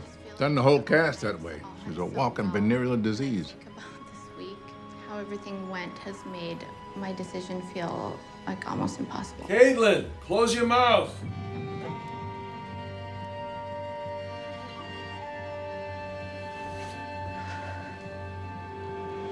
Nick, Oh, yeah. God! Turned it, turned it off. It, it, it's a travesty. They never learn. And that's that's quite funny. It's not hilarious, it's quite funny, I would say. But the other thing, the best thing about this movie, even though it's a nightmare, Christopher Lloyd plays a senile old man in it. And I haven't Oh. seen Christopher Lloyd in so long that it was refreshing just to see him in a movie. okay, I, I guess. But that- I guess that's- beggars can't be choosers. That's the premise of this movie, Zach. Capitalism is bad. We need to rob a bank to get at the capitalistic pigs that wronged us. And that is literally what the entire movie is about. It sucks. I recommend nobody watch the remake. No, it- it watch the horrible. original. The original is actually a very wholesome, well thought out, well crafted film. Even if Zach and I disagree with that, I think we can agree on that. That there is something to it. The remake is literally the bastardization of modern Hollywood. if you if that's yeah, even a thing. Yeah, that, that sounds like a nightmare. Oh, oh, uh, what's her name? Sh- uh, Siobhan Fallon Hogan is in it as a waitress for like two scenes. Who I was like, I know who this is, and I had to look it up. She's Vincent D'Onofrio's wife from Men in Black, the one who's like, Oh. it's like he was wearing Oh. an Edgar suit. You know, he wanted sugar water. that, like that woman is in this, and I'm like, this is insane. But I'll tell you something right now. I know Edgar, and that was an Edgar. It's like something that's wearing Edgar. Like a, like a suit. An Edgar suit. Oh God. So okay, so Zach. Okay, I gotta look up who who wrote the remake. Was it Zach Braff? No, Zach Braff was just the director. Okay, so we can't blame him. No, not at all. I mean, uh, so the screenplay was by someone named Theodore Melfi, who I'm not familiar with. Okay, okay, he did. Uh, he did Hidden Figures. Okay. Yeah. So okay, so he he's That's, a- that's all we got. Saint- Hidden Figures. well, Saint Saint Vincent with what's his name, Bill Murray, Melissa McCarthy, Naomi Watts. Oh, oh, okay. I never seen it, but I heard about it. So yeah. he's so he's okay. So he's a little bit of a darling. Yeah, this this this seems par for the course for him. Based based on what he's also written. Um, he also dir- oh he directed written figure uh hidden figures. Oh, okay. So yeah, this this seems par for the course for him. It's it's a it's a social justice So this this I think gets at something that you asked earlier, and even before we recorded, you were like, "How the hell do you remake this movie?" And this is the answer: make it all about the bank robbery. It is it is basically like I, I don't even want to say Ocean's Eleven light because Ocean's Eleven is a movie I kind of enjoy, the original and the what the Soderbergh remake. I think that's mm-hmm. Soderbergh, but this is just like diet light free version of Ocean's Eleven. Like the, the when so Matt Dillon is the FBI agent that's like investigating Okay. the robbery, and he interrogates all of them, and they all like tell their their alibis. And like I said, it gives the Ocean's Eleven style reveal of how they got away with it, like, like how they had their alibis and stuff. Mhm. And I'm watching it, and I'm like, this is the fucking stupidest thing. And also, they do get away with it because a little girl that kind like started to but was stopped from taking off Morgan Freeman's mask during the robbery. She gets brought in to do a lineup and the movie plays it as the little girl explicitly chooses not to identify Morgan Freeman in a lineup. Oh. And it makes no fucking sense. it's a terrible movie. It's a, it's an absolutely terrible movie. I mean, it, there's I don't think like I said, the only one rede- two redeeming things about it is they yell at the Bachelorette, which I'll put the clip in for because it's great. You know, when the Bachelorette like picks a dude and they're all like, "God damn it, turn this shit off," you know, like that's pretty funny. And Christopher Lloyd is just a a gem of acting. I think. Christopher, Christopher Lloyd doesn't say no to anything. Uh, but he also doesn't get asked to do a lot of things anymore. well, he's he's always going to be Back to the Future man, so like he'll Yes. always be in demand. Yeah. Well, he's, he's Emmett Brown. He's Judge Doom. Uh, geez, what else do we? What else is this? I mean, he's Switchblade Sam from the Dennis the Menace movie. Can't forget that. Sure. He's old, dementia-ridden musician in an episode of Fringe. That doesn't count. I, but the, see, that's the thing is that's the only place I know him from. I want to see him more. I love Christopher Lloyd. But that, but that doesn't matter though. He's he's he's Back to the Future man, and that's yeah, all that matters. I know, but I like I still like seeing him. So I like seeing him in this movie, and especially because Sure, he was fine. he was old and gonna argue with senile. And there's a scene where he's like he's like calling out bingo numbers, and he's like G fifty two.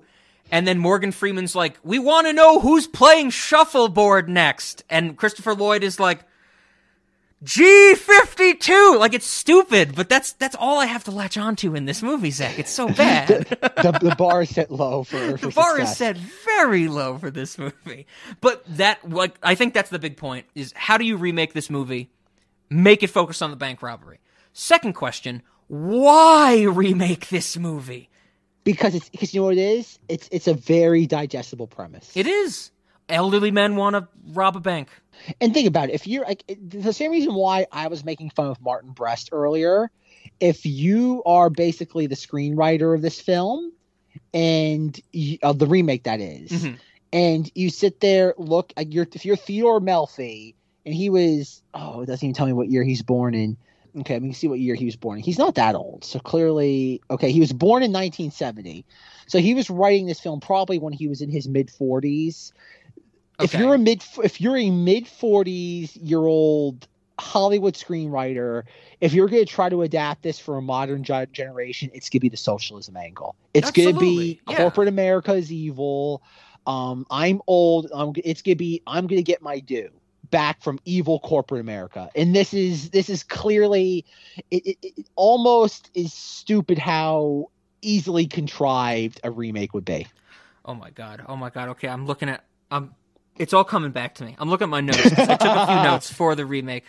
It's all coming back to me. This movie's so stupid. There, there is uh, the three old guys. At a certain point, they realize that they might not be cut out for this because they couldn't fucking shoplift from a grocery store, which is which is absolutely horrendous. That scene is a a nightmare. And then they decide that they need someone to like help them out and teach them the ropes. So Michael Caine is like, I know somebody who's into like shady shit. And they go to like his ex son in law, played by Peter Serafinowicz. at a- Really? Yeah, in like whoa, whoa, whoa, whoa, whoa! Pierce Serafinowicz is in this movie for like three minutes. Oh my God. but God. here's the thing, Zach.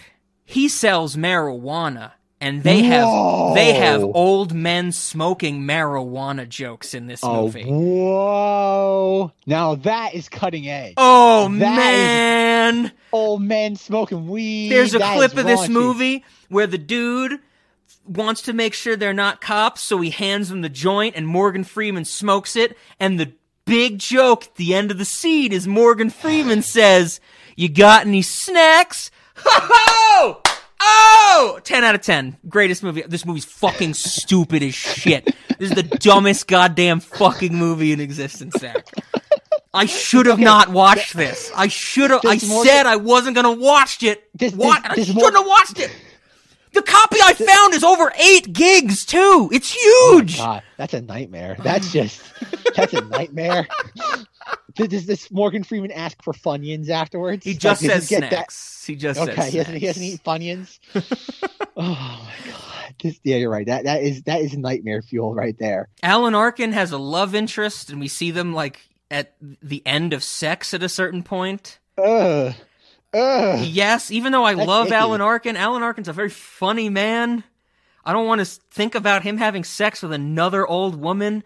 The movie ends with him getting married to that old woman. Ew. It's just, it's it's it's an it's so so bad, Zach. my, my my I jump ahead and say when it comes to the remake, uh, as for cinemati and or late night movie status, it's gonna be a no for me, dog. Did we do uh the stat the questions for the uh, Adventures of Babysitting remake? Do you remember? We had to have. I'm sure. Yeah, I'm sure it came up. Yeah, that's that's right. I'm sure it came up. But I'm I'm with you. This is no one should ever watch this movie ever. And like I said, it is literally just if there was a box that you could take old film stock and put it into, and it would be called the modern Hollywood box, it would produce this. yeah. I, all I hate it. But that's so we had to talk about it because that is the remake. Christopher Lloyd is the Kenan Thompson isn't even good in it. He's just like he's playing his character that he always is. I've Kenan always Thompson's just like he's a paycheck actor. For yeah, yeah, purposes. yeah, exactly. And um, you know, I mean, even Michael Caine, Alan Arkin, and Morgan Freeman, great actors. They don't do much at all in this movie.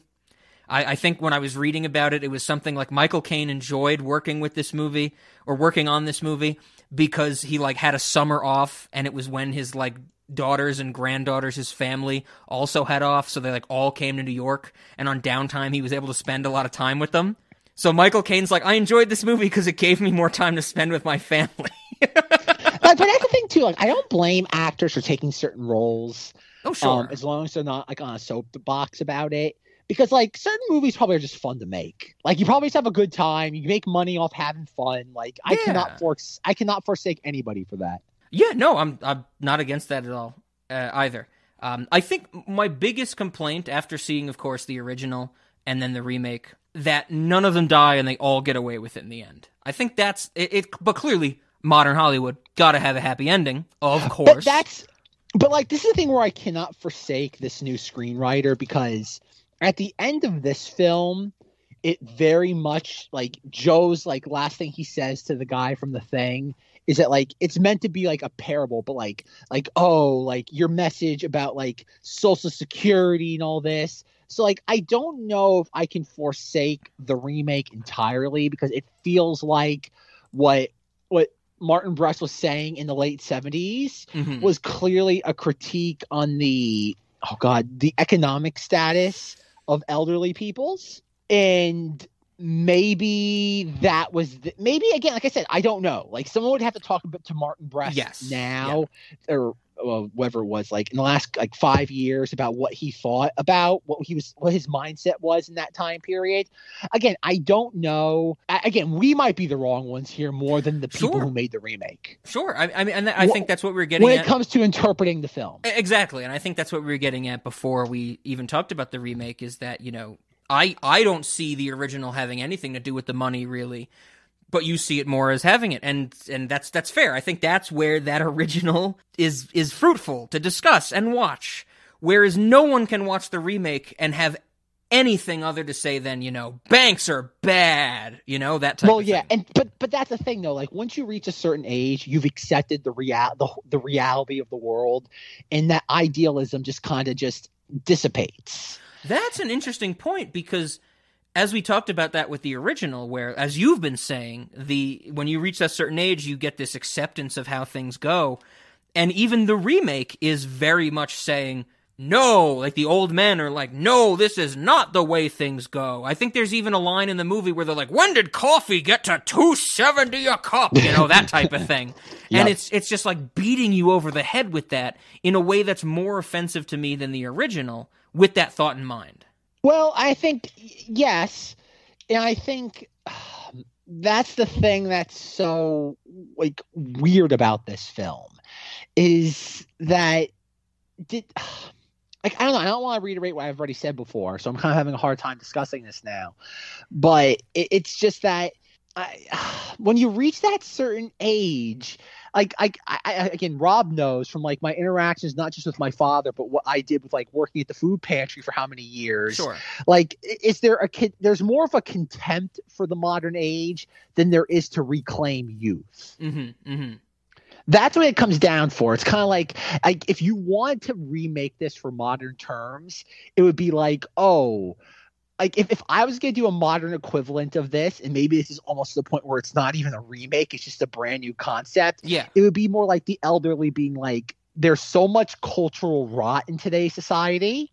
I'm going to like I I I, I don't know like ah, I'm going to use the, the remake as an example.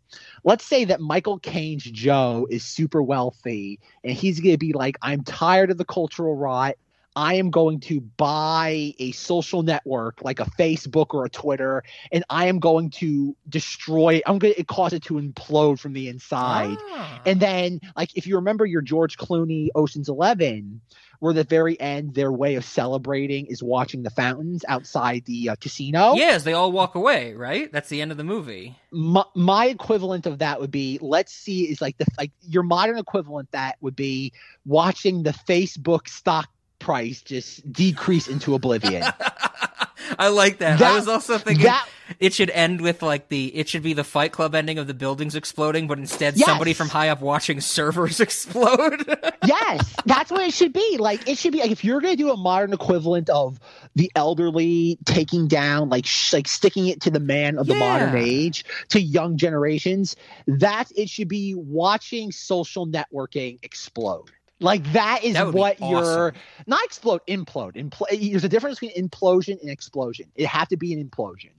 And I think that would be a really fun take on all this because that's the difference between the older gen the baby boomers Yep. versus generation Z right now is that cultural rot. And I think that is where your juxtaposition has to come from. For the same reason why you have the the socioeconomic or I'm sorry, the economic aspect of it when it comes to somebody in the late 70s versus the modern generation, which would be the up and coming of the baby boomers. Yeah.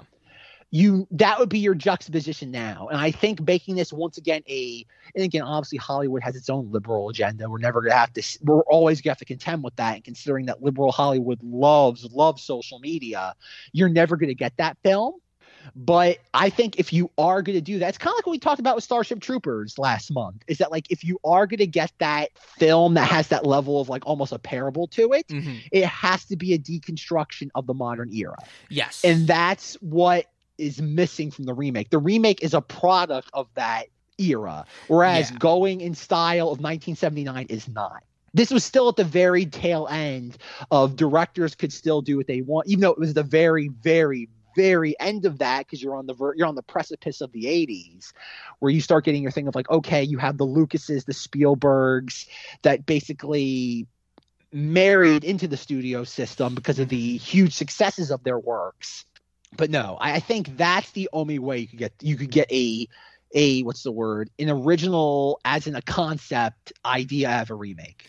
I don't. I I think that's a fun take for the young and the old. You know, the you have the older people that want to see that cultural rot taken down. You have the younger people who you know want to see Facebook servers explode, implode, whatever. I, But that's I the thing. I think yeah. I think, but but you would never get that made though because no Oh, studio well, would, course, want to yeah. would want to piss off the social. What was it? Was Zuckerberg Mhm. and good lord, what's his name? Uh, the Rasputin looking guy that's in charge of Twitter right now. Um, I think it's Rasputin. Like, I think it's Grigory if- Rasputin if- from Hellboy. if anyone has seen a picture of Jack Dorsey in the last couple months, he is Rasputin. He is a hundred percent. Like I want everybody at home right now to Google image Jack Dorsey, juxtapose his image with Rasputin. They are the exact same person right now. like corpse Rob Rasputin. Like after after the shots, after the stabbing, after the drowning, after the castration, after the crucifixion. Like don't don't look at the living Rasputin. look at look at the one that couldn't die, Rasputin. exactly. Um, no, like that. All right, if you had uh, Rasputin on your going in going in style night a Cinemati's bingo card. Please come forward and collect your prize. Um, but no, like that's the thing. Like I, that's the thing about Hollywood right now. You could very easily reimagine a lot of these older properties. Yep. They're just choosing not to because everybody has an agenda. And that's the problem. Like, like what's like it's funny. As I was watching this movie, I kept the, the saying of every story has been done a thousand times. There's only about ten stories in the history of mankind. Is everyone is just being respun. That's the problem. This is a very easy to digest premise. Mhm. The issue is that you have to have an imagination first if you're going to retell this, and that's the problem with Hollywood right now. They don't have an imagination, Absolutely, absolutely. which is No, very I- disappointing. I'm I'm kind of thinking now with the with the take you gave that I I enjoy as well about the destruction of social rot, social media, all that stuff. Um, we're gonna have to. It's gonna have to be like a cinemodities movie that we do guerrilla style and edit in in Korea to get away from people, like uh, Escape from Tomorrow. But like that's the thing though, is that like you just wish somebody would just like that's the thing. Everything everything I remember back in college ten years ago, I had a professor, and I think I've talked to him a couple of times. He's like like we live in a society now where it's like back in the early like 2000s the question was do you need a website for a movie to properly market itself. And he's like we're at a point now in society where people are asking do you need a facebook page to properly market a movie like music blah blah blah blah? Blah and the answer is definitively yes. Now 10 years later. Sure. and and that's the issue is that like you can't make that movie right now targeting google facebook twitter because they are the current robber barons of the times we live in. Yeah, yeah. Even um, I know Zach and I have talked about this movie probably to a great extent just off mic. The Social Network. The Social Network does not say Facebook is bad. It says Mark Zuckerberg might be a weird person. Like even that plays it a little safe. but like you know what the weird thing is is that like and it's fun i'm glad you brought this up that like the social network could not be made right now it would not like there's no way forget about that film being made Sure. that book wouldn't get published right now yes. that what is it? The would not- Accidental Billionaires is the book. Yeah, I think. Yeah. That's the thing. Like that movie, I'm sorry, that book and movie is such a product of its time. Because think about it, Facebook wasn't really didn't become mainstream until like what 2008. And sure, sure. Released two years end later. Of, end of our high school years. Yeah. I, I mean, I'm, I'm, la- I was laughing. Nothing you said. I'm laughing at the fact that if, if a book like that got made today, it would be about Jeff Bezos, and the forward would be written by Jeff Bezos. yeah. Well, that's the thing. Like, there's a reason why you're not. I think about it. Like, Amazon is a creator and distribute a uh, distributor of films. Like, you are not going to get that sort of thing right now. You're Mhm. just not. Like, Mhm. think about it. Like, the social network came out over a decade ago, and think of all the stuff Facebook has been involved with, and not Sure. just Facebook, but Zuckerberg. And like that movie, like, and I don't mean to say this like in a contrived way, but like that is a a, a movie that's primed for a sequel primed Oh, for yeah. like a, a, a- whether it be a movie tv series but no one on earth would dare touch that No, no, but it would be wonderful to see if they covered like the uh, Senate committee hearings and stuff like that. But that will not happen. that would not happen that would never happen because you would not want to kind of prod the bear so yep, to speak exactly. and and and that's the thing is that like there are so many great stories that are just waiting to be told based on the current era of just the robber barons of social media yep, yet we're not going to get those stories in any god immediate future because everybody who has any money would never dare wake the sleeping giant absolutely, absolutely. It's a bummer. Which is- I mean, I think from our which is. perspective, It- but it is a you're right. bummer. Yeah, but yeah um like i said there, there's a there's a, I guess we've talked about it numerous times you could very easily do a retelling of starship troopers but under the guise of like rules of engagement when it comes to like dealing with enemy combatants hmm you're not going to get that because the powers that be don't want to talk about things like that exactly, exactly. They want to say, okay, if I go into a comic book shop, the moment I see a title I haven't heard before, let's make it a TV show. yes, exactly. Like what DC character does not have a TV show on the CW? Let's do that. Bring Constantine back. Oh God, no. No, I Is also 20 agree. No, on year 13 episodes is all I need. Is it? what year is it? Is it 2014 again? oh God, yeah. Uh, I I hear you. It, it's a sad state of remakes, reimaginings. Every everything is horrible. Let's just Yes, put it that way yes. again. Um, Different year, same mantra. Tune in in two years from now. It'll be a Robin Zach Cinematics production, a remake of Hot Tomorrows uh, that will be announced. It'll start. A budget will be placed. The budget will get spent on a life-size Grim Reaper skeleton, and the movie will then get canceled, and Rob will keep it in his apartment. The, I think that's the plan. I thought you know, I thought you were gonna say I thought you were gonna say like, oh, we're gonna make a, a Hot Tomorrows remake, and, it's, and the budget's solely gonna be to recover an original negative from the film. I would actually okay. That, I would do that too. Yeah. the budget is solely to find a negative from the film to release it. It's not even a remake. It's just an attempt to find a, ne- uh, a good copy of the negative. I uh, I like both of those options. Either either we get the original Hot Tomorrows, or we get a life-size Grim Reaper. Perfect. I'm happy. I'm I'm content with that. Oh god. So so with uh with this more Hollywood thing aside, uh, there were some other scenes and stuff I wanted to pick your brain on, and uh, thoughts I had about the original going in style. Was there anything else you wanted to say about the remake? I really don't want to talk about the remake at all anymore. I, I no, I someone who never seen it, uh, has never seen it. I don't feel uh comfortable commenting on it because it's just it's not fair to critique something without watching it. Um, This is also our you trade-off. said, You it's- you watched the remake of Adventures of Babysitting. I watched the remake of this, so we're even now on remakes. You know the thing though is that like, God, like the Adventures in Babysitting. Don't tell me I have to it- watch that again. No, because you, to said that that. on the episode. I think No. that I not, So not I had to, I but think- you said something like be- it would be fine if I watched it. You were very ambivalent. I think. The, the the thing about it is that it's the remake of Adventures in Babysitting is so I, I guess just innocent enough that like it doesn't do any harm.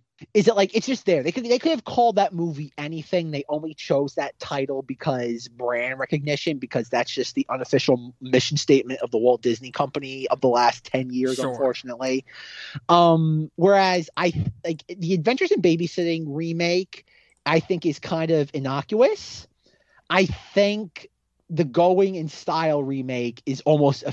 I don't know if I can say it though, because I think it's probably this. I, I think if someone were to interview Martin Brest and he watched the remake, he'd be like, "I don't like it, but at least it carries over the themes that I care about." Like that's the problem. So he might not like the execution of it, but the core of it he probably appreciates. And I think that would be high. Again, that's my own conjecture. Sure. But I, but I would find that sort of philosophy very, very uh unsettling. This is this is something I don't know, which I just thought of, which I'm shocked I just thought of it now. But you might know, so I'll pose the question to you, Zach.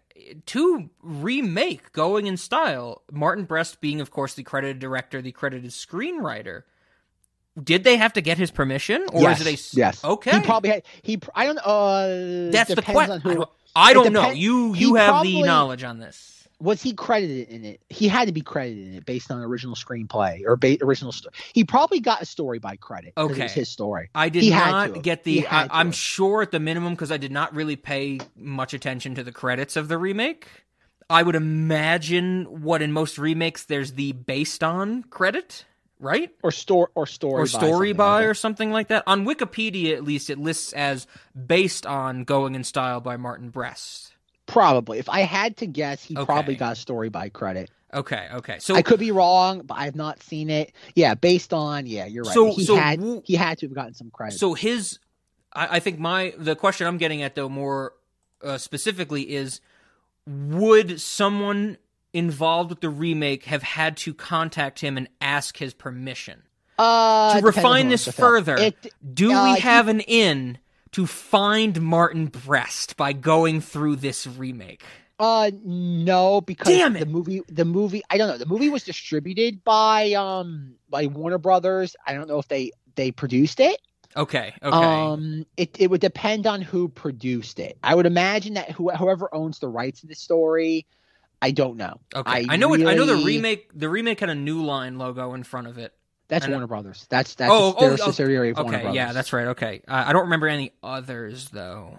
But okay, okay. Yeah, it's it's it's just, so if if it's a Warner Brother, yeah, if it's produced by New Line, that means it's a that means Warner Brothers probably owns the original film, so they probably didn't need his permission. He probably would just cut a check. Mm, yeah, the DVD I have is from the the Warner Brothers archive collection.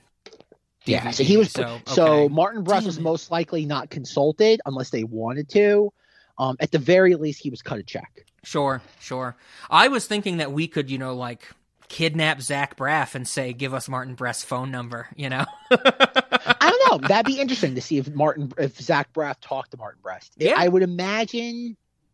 I don't know. I, I, every time one of these remakes happens, it reminds me of the story that Rob Zombie tells that like when he contacted John Carpenter, like when once he was like gonna remake Halloween, okay. and he's like, I called John Carpenter. He's like, Hey, I'm remaking your movie, and John Carpenter was like, Okay.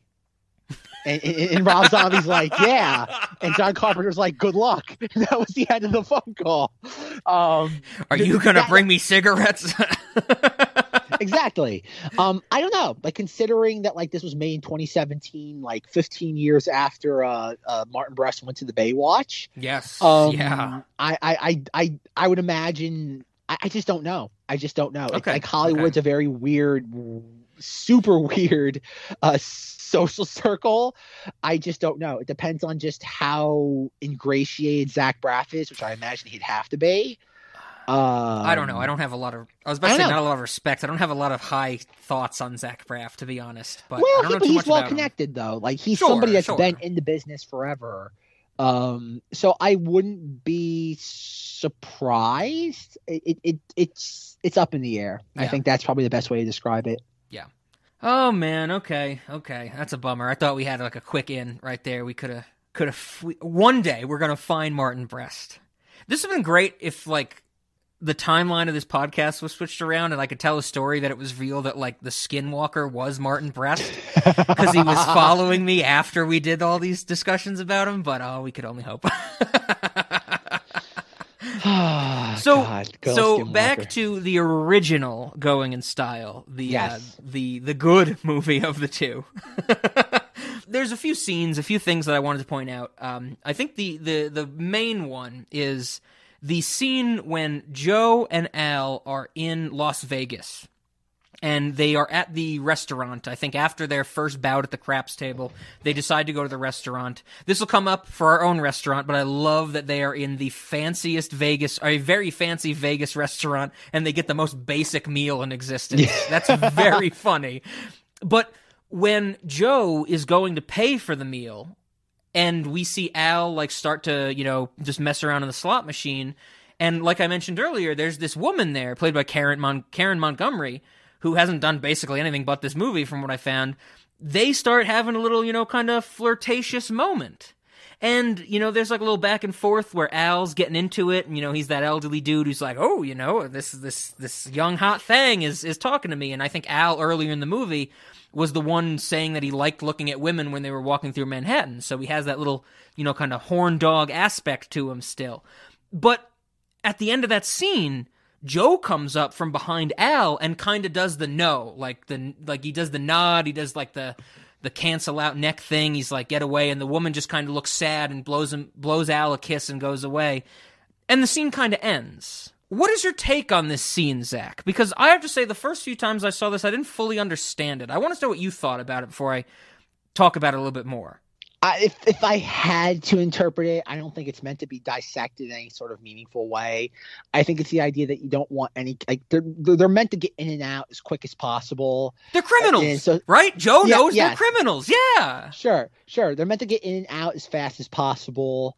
And so any sort of attachment like that is just bringing undue attention. You don't want to get any unnecessary eyes on them as much as, like as little as possible.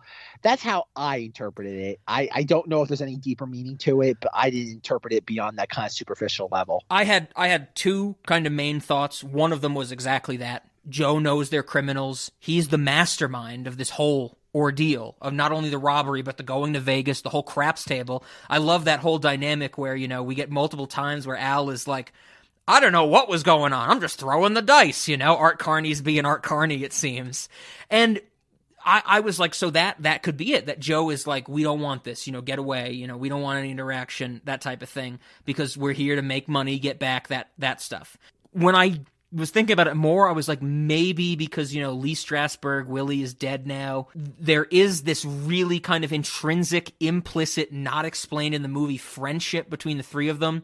A thing I love about this movie, we have no idea why these three old men are living together. We have no idea why they're so comfortable with each other. That's fine. I'm not saying it's a bad thing, but we we never get an explanation. And so maybe Joe doesn't want to share his friend. Maybe he wants to be there on Vegas with him. Those are my two big thoughts. But here is what I found, Zach. Karen Okay. Montgomery, who is the woman that plays that character, that girl, she is credited as one word Oh, hooker. did you? My question for you, Zach, is: Did you think that she was a hooker at any point in that scene? Ah. I'm not. I'm not saying now. You know it now. You think about it, but for me, I never put that together in the three times I was well, it's, La- this. it's Las Vegas. It is I Las guess that- Vegas, and I don't know what hookers looked like in the 70s, but she's a good look. She's dressed pretty fancily for a hooker, I would say. Well,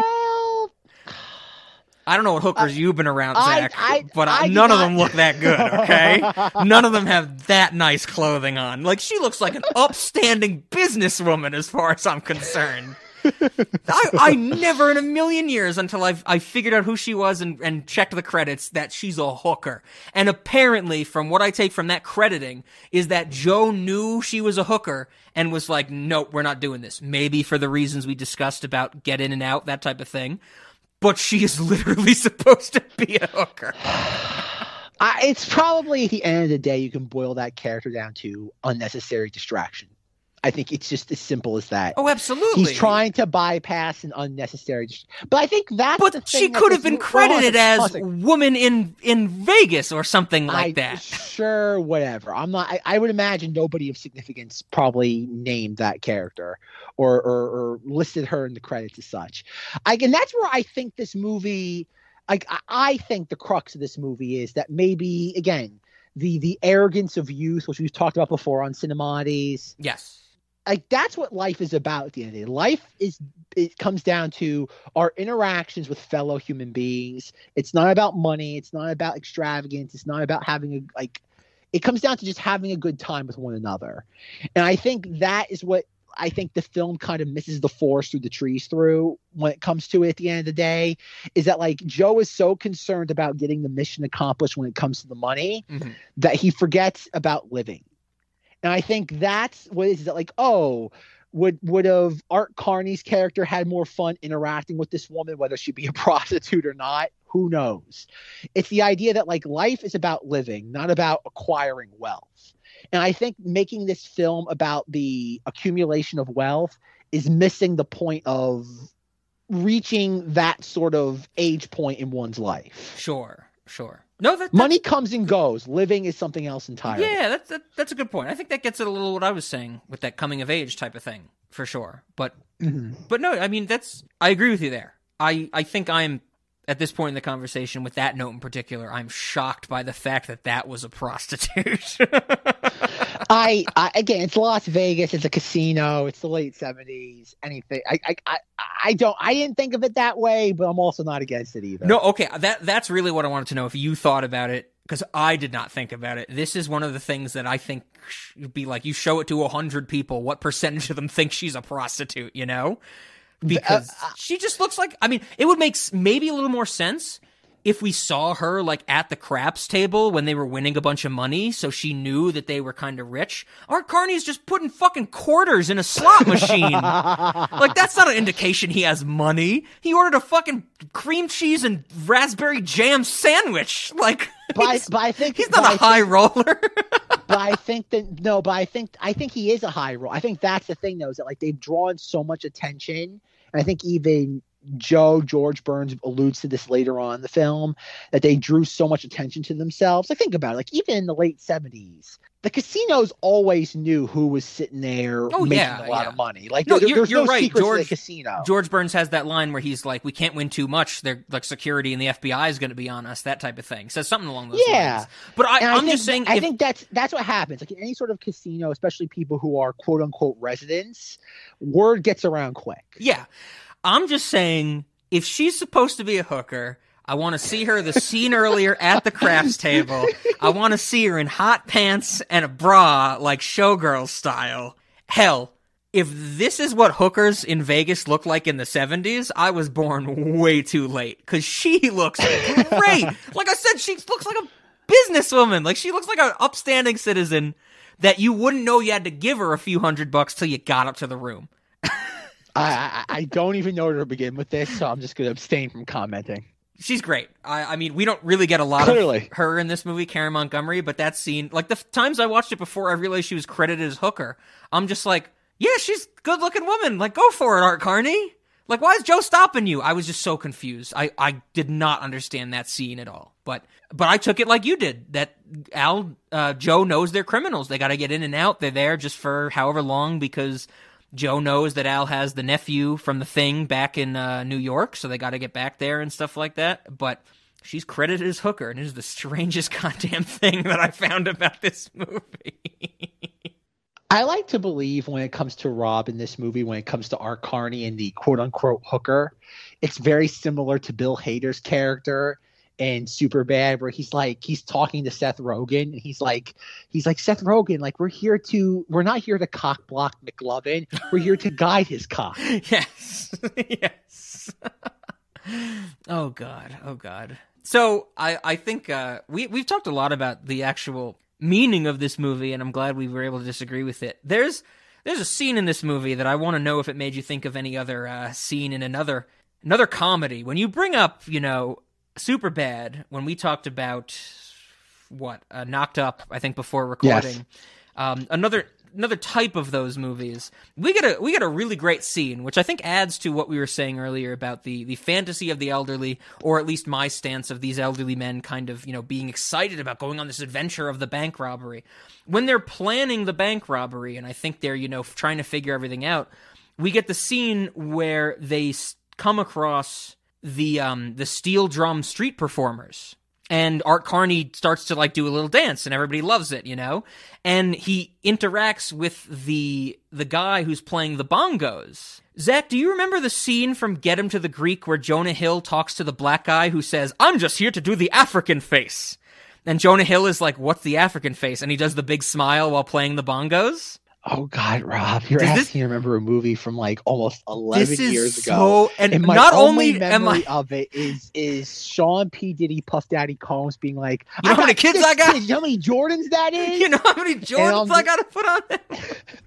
That's literally my uh, like. Get him to the Greek does not exist. That that move, Rob. That movie does not exist. You type that into IMDb and it does not give you anything. It's like my big fat Greek wedding. It doesn't know what it is that you're talking about. Okay, I'm typing it in now. Get him to the Greek. I hit enter. That's, the internet freezing on me. Windows just went blue screen. No, there, there's that scene. I'm gonna have to find the fucking clip. It's uh, yes. I'm asking you to remember not- a movie. that, I do not remember that at all. so I'm asking you to remember a movie that doesn't exist, and then a scene Yes. that is so minute from that movie. but there's a Congratu- bit where congratulations, Rob. where like Jonah Hill because because what uh, Russell Brand is performing at like the day, the Today Show or something like out on what what it's it They- one of those oh fuck I forget where they perform that Avenue off Broadway but there Jonah Hill is like there's just like because remember Russell Brand has that song that's like poor African child or something like that Oh yeah, yeah, yeah. and so he's performing that like on the Today Show, and Jonah Hill like talks to one of the performers, and it's just like this black guy, and he has a bongo, and Jonah Hill's just talking to him, and for some reason the guy says, "I'm just here to do the African face," and Jonah Hill's like, "What?" And the dude puts on a huge cheesy grin and plays the bongos, and he's like, "You know, African face." Hey there. What's up? Do you know the lyrics to African Child? I don't know the lyrics. I just pound the drum and do the African face. this was a different time, folks. Get him to the Greek was a different time, folks. it was. It was very much a different time. But when we have Art Carney dealing with this dude playing the bongos, this black guy in like I would assume Manhattan, he just has that cheesy grin, and for some reason the memory of that scene came flooding back to me. That that is nothing short of fascinating. Yes, yes. So uh that's I will have to find that. Oh God. Get him to the Greek. Finding that Good clip luck, from Rob. Get him to Good the luck, Greek Rob. is one of those record- things where it's like I might need to watch the entire movie That's, to find that's it. what I mean. That's what I mean. Good luck, Rob. Good luck, because you're gonna have to rewatch that entire film, which does not exist. It do, it doesn't exist, but I mean, I remember, yeah, the Diddy. You know how many Jordans I gotta buy? I remember the African face now. I remember Stroke the Furry Walls. Oh yes. Uh, you know what the best part about Get Him to the Greek is? I still have on my phone to this day. And I hope, I, I, I pray that Rob will insert the clips here. but on my phone, I still have. I purchased these songs off iTunes in 2010. Rose Byrne sings two songs called oh god it's like like super like super tight and something else and it's all like these super super like like it was meant to be a parody of Carrie, uh, Katy Perry music, that being like over the top, like sexual pop music. Yeah, like like one of them. Oh my god, I'm gonna go up right now. But like it's um just it, it's a parody. Okay, here it is. Um, I want Rob to insert both of these songs or at least clips of them. The first one is called "Super Tight." Ride me inside me, it's super tight. Boom, boom, shake the room like it's dynamite. Don't need no flaccid string, and I will keep mine super tight.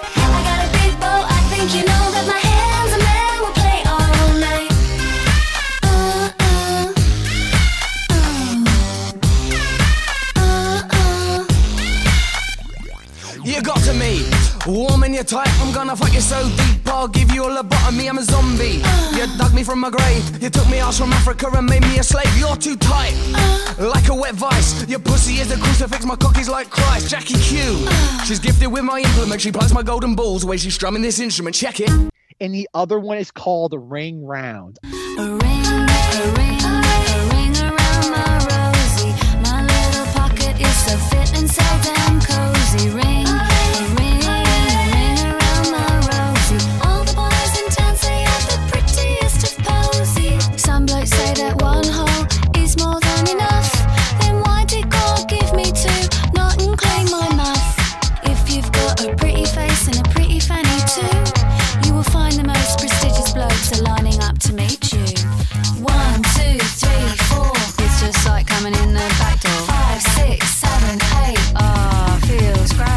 I want both of them in, inserted here. Okay, okay. Please, please.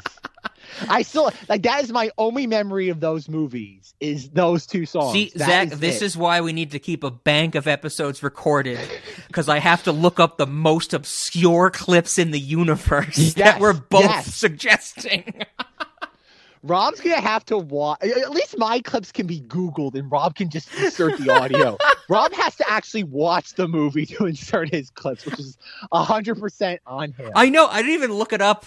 Like, because I watched these movies like two days ago. I didn't even look up, like, if I got the quote right. It might be, like, horribly wrong. It's not even called African Face. yeah, exactly. So Rob has to watch an entire like ninety minute movie now Is to it- validate his point. In Get Him to the Greek, isn't Jonah Hill's wife the, um, Invisible Man yeah, woman? wife? He had a Yeah, Jessica remember, Alba? remember, remember Elisabeth Moss. That's who it is. Oh, I don't know She who she's that like is. she's she's like a nurse and she's tired all the time. And there's uh, the scene at the beginning where Jonah Hill's like, "Let's go to a concert. Let's go see the Mars Volta." And she's like, "I'm so tired. Who's the Mars Volta?" And he plays a clip of the Mars Volta, which is like chaotic evil music. I I Hey. Hi. I'm You look pretty. Thank you. Oh, it's such a crazy day. I can't wait to watch like a hundred hours of Gossip Girl. Me too. Yay. Or instead of that, we could go see the Pixies in the Mars Volta play a show. I don't think I can do it tonight. I have to be back at the hospital at like 6 a.m. Who's Mars Volta again? Oh,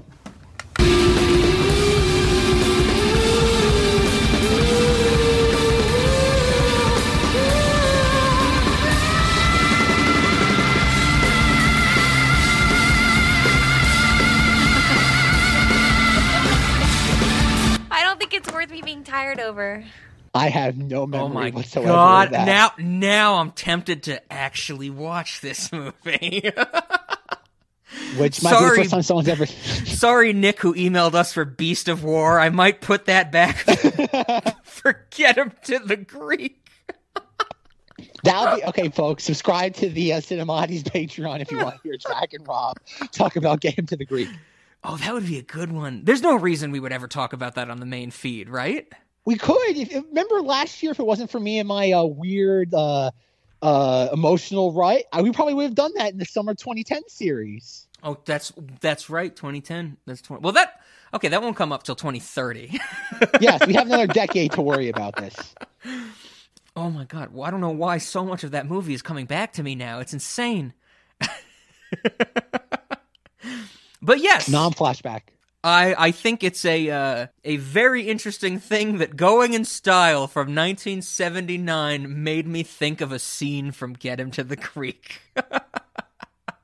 There's a first time for everything. what you know when we just we just did that little bit on get him to the greek i think throughout this whole conversation there's been a lot of references to other movies have we dug ourselves too much of a hole that zach you and i have discussed so many movies we can reference them so freely that i feel like if somebody jumps into it and is like hey what's their most recent episode on Cinemodities i'll listen to it and it's like we're speaking a different language I think at this point the answer is yes. I The answer is yes. I like that. On that same topic, I have to say that during Willie's funeral, when Joe like goes into the room with the casket and is just walking towards it, one of my notes is the music is great. It reminds me of music from Triplets of Belleville.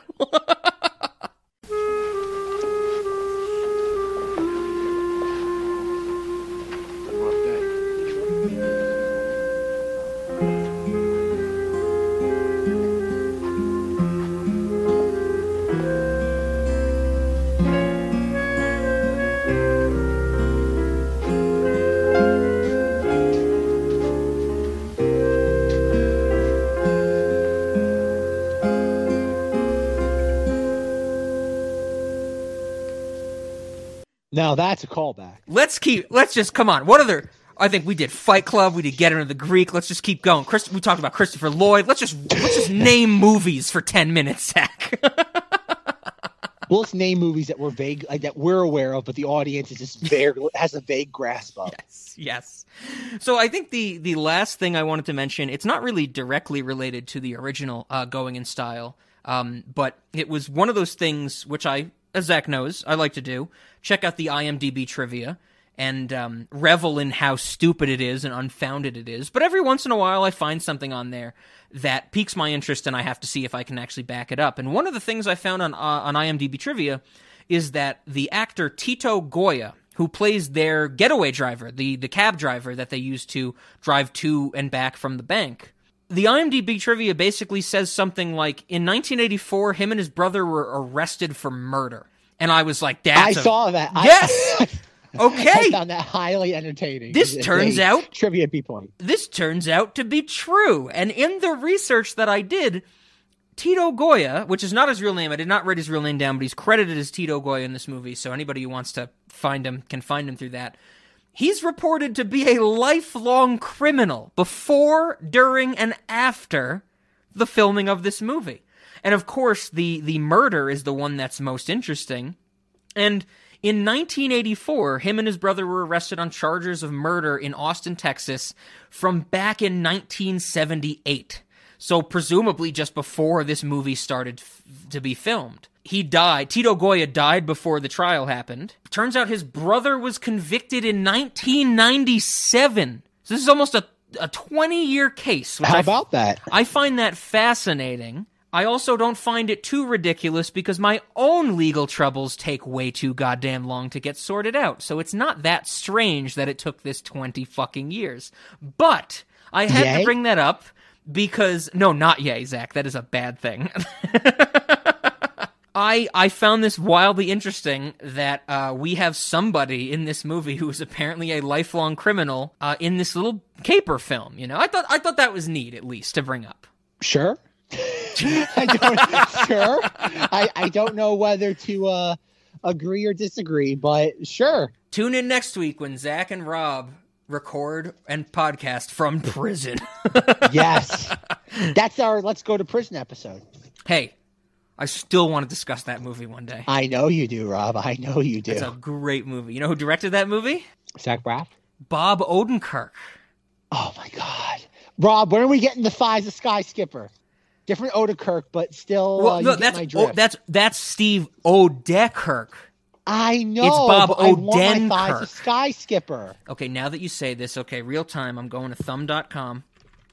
I know it's not updated because I'm on their mailing list and I have no updates. It's the same. Oh, look at that. Hold on. Let me do a quick let me do a quick uh, inspect element. Last time it was updated, December 2019. Great. no updates, folks. No updates. Um, God damn it! God, I know, I know. This is this is this is this is worse than the. Going in Style remake that we don't have a new thumb movie. So disappointing on every level imaginable. On a on a quick tangent, can I ask you if you have heard Yes, Rob. anything about the upcoming movie Nobody? no, I don't even know what that is. Okay. I I've only I haven't looked into it. I've seen one commercial for it. I'm pretty sure it was like a YouTube commercial and it was one of the things that I could skip, but I was so intrigued by it that I had to check it out. The release Uh-huh. date is supportedly uh, uh, reportedly April 2nd, 2021. Okay. The trailer that I saw, maybe two, 15, two and a half minutes, is the same concept as John Wick, basically. Oh. Guy is Oh, out of the with- game. is this with okay? Who who stars in this? Bob Odenkirk. Yes, yes. Okay, you're right. You're Bob right. yes, Odenkirk plays John Wick, and I I could not skip this ad because I was like, no. I was watching this trailer going, when's the other shoe gonna drop? Because Bob Odenkirk to me will right. always be Bob from Mr. Show with Bob and David. Yes, yes, He is kn- sketch know- comedy extraordinaire. I don't we want to see him know. murder anybody. It's stupid. We know, Rob. We know. So I, I was actually talking to my parents about this because I, I brought it up to my mom, and my mom was like, Yeah, we heard about this, and it looks so crazy. I was like, I have to watch this movie just to see it because I do not believe Bob. Because Bob Odenkirk cannot be an action star. He can't be an action star. That's why you shouldn't watch it. I reject that. I no. I reject that. I agree with you. I reject their hypothesis that Bob Odenkirk should be an action star. But once again, this is like this is like Impractical Jokers. It's going to be a train wreck I can't look away from. Then you shouldn't look at it, Rob. It's that simple. You know me. I'm a rubbernecker. oh my god. Okay, breaking news. Breaking news. Because this is the Okay. first time I've looked at this. Anything about is, this is- movie. Is, is the thighs of Sk- Sky Skipper finally coming out? No. Christopher Oh. Lloyd is in Nobody. I have to see. Okay, we have to cancel No, cancel Rob, the Rob, rest of the year. Cancel the rest of the year, Zach. Rob, Every week we're talking stop. about this movie. Rob, We're stop, doing it minute by no. minute. Bad touch. Bad touch. The Rob, no. In it. No, who's in it? The RZA. Oh God, no God, we're going. It's it's it's poor man's Ad Astra all over again. Connie Nielsen's in it. Nope, you just you're digging your hole deeper. Someone named Gage Munroe is in it. I don't even know what that means, but no. I will report back. I I have to see this movie. I have to see this movie, Zach. No. No, uh uh One night, I'm going to go to Live Leak to get my fix of people getting limbs chopped off in horrific accidents in Russia and, and Middle Eastern countries. It's going to be down, and I'm going to watch this instead. No, God, I'm, gonna, Rob, do- I'm don't be a doing it. I'm doing it. Don't be a rock. Email cinemodities at gmail.com to tell Zach we have to do an episode about this. No. Ben, Ben's probably going to see this in theaters before either of us talk to him about it. I saw the preview for that in front of a promising young woman. No, bad touch. Bad touch, Rob. It is directed Uh-uh. by someone named Ilya Viktorovich Naishuller. exactly. I feel bad for that person. I'm, Oh, I'm so watching this movie. I know you are, I am and that's very so, disappointing. I, I cannot wait till April now. I'm so into this movie. Okay, that was that was my tangent. I had Oh This to is why- ask on the this- Bob This is why we can't have nice things, Rob. This is why we can't have This nice is things. why we have this podcast, Zach. Okay, don't don't even start with me. okay, so uh, uh, hooker, African face, murder. Yes, to get back to get back on topic. Weirdly enough, Those are my those are my big three things that I had left for going in style. Zach, were there anything else from the the good, the original Going in Style that you wanted to talk about? Uh, not really. No, I think we touched upon all the Yeah. themes that I was interested in. Right on, right on. Okay, well then, uh, I think uh, we we did that. We did the remake. We did the bonus feature. I think that just leaves us with our questions, and I guess I'll start since this is uh, the the Rob series. Uh, for Cinemodities, I am going yes. I think this is such a dry, melancholic movie that has, even though I might be thinking a little different, I'm just reading from what I thought when I watched this, some respect for the elderly. And I don't think I've seen a lot of movies like this. I'm going to go with yes for Cinemodities. For late night, oh my god, no. This is like the cure for insomnia if you put this on late night. I actually wrote in my notes with everybody I know, I feel like this movie would start, five frames, not seconds, frames would play, and their phone would literally be duct taped to their eyes, like a VR helmet. Like, I don't think anybody would watch this late night. So I'm going yes for Cinemodities, no for late night. What do you think, Zach? Uh, I would. Uh, okay, Cinemodities, no. I think it's a hard no because it's such a I easily figured. digestible premise. I Um, figured. Yes, it's too, it's too easily digestible of a premise. Um, as to late night movie, I'm also going to say no, but with the caveat of through most late night stuff that Rob makes me watch, I usually fall asleep, and this kept my attention. I think this is a, I think I, I, again, I'm still going to say no, but I do think this does have potential because it is if somebody isn't aware of the remake or the premise as a whole you could get an audience um you could you could get people you could i'm not saying again Okay, it's still okay. a no but i think there is the potential that you could get somebody because it is that interesting of a premise I thought you were going to say the caveat is no for late night unless it's Zach, Rob, and Boompa. Which I'd be all about. that goes without saying rob if you can get Boompa for any movie i'm on board like if you can get Boompa for any sort of movie going experience i will be there right on, right on. Okay, yeah, I figured that uh cinemizing late night would be pretty pretty easy, pretty quick. So that brings us to snacks. And I got I got some snacks. I think I'll start with the um the the food items that we actually see in here that I really like. I mentioned one earlier, cream cheese and jelly sandwich on rye bread, which I have to say sounds disgusting. What are your thoughts on cream cheese and jelly on rye? Uh, could be interesting. Uh, it's not something I it wouldn't be my first choice, but if I had no other options, um, I would be intrigued by it as a concept. Let's just put it that way. I, I, I have to agree with you. Maybe not on the on, if I had no other options. If if it was offered to me, I would definitely try it. But I'm not a big fan of cream cheese. First of all, which I know I've said before on this podcast, jelly and cream cheese. Maybe that's like a. I get where they're coming from. It's not the from. worst thing. It's not the no, worst no. It, it's also a common thing. That's like a, a good old. You know, as as someone who is uh, not a fake New Yorker like Zach is, who moved to New York later on, I Hey, know I'm not a New Yorker. I don't pretend to be a New Yorker. You're man. a I fake no New Yorker, that Zach. that I actually like that. That's funny. Zach's like, no, no, I have no stake in New York. I've been called a fake Yankee before, and by all means, I am a fake Yankee. I'll take that title. well, well, I guess I should say, as someone who grew up in the Bronx, uh, I understand cream cheese and jelly is a is a famous combination. But I was noted on bagels. You can't put it on rye. Rye is a very strong bread. That's a strong flavor. I don't want cream cheese and jelly on rye. Maybe on a bagel, I would like that. Even though when I get my bagel, I'm a lox and capers type of guy. But Oh, don't. God. I, oh, you know I love me my seafood, Zach. But Lox, I have no problem with capers. Yes, capers are. Oh, oh God, Ugh. so good. Capers are so good. I could eat like straight capers, like spoonful of capers. I love them so much. I think Zach is literally gagging. I am. Capers are disgusting. No, so so touch. but of course uh, that was a little tangent that i think that sounds gross but we should offer of course the uh, I, I would like to call it the fancy vegas meal and it's cream cheese and jelly on rye That's fair. I'll take that. the other i think food that we got from this or, or main kind of focus of food was when they're at the hot dog stand good old new york city hot dog stand and uh, joe orders one with everything on it Hot dogs? yeah, hot dogs. Remember they go to the hot dog stand? They're like, Yeah. live a little. Let's and but the thing the thing that I'm getting at is that it's a hot dog with everything on it. Maybe back in the 70s, if you said everything on it, that would mean something. Zach, how would you respond if someone came into our restaurant and ordered a hot dog with everything on it? The correct response is, sir or madam, we cannot put the word processor of the gods on your hot dog. Everything has a different meaning now.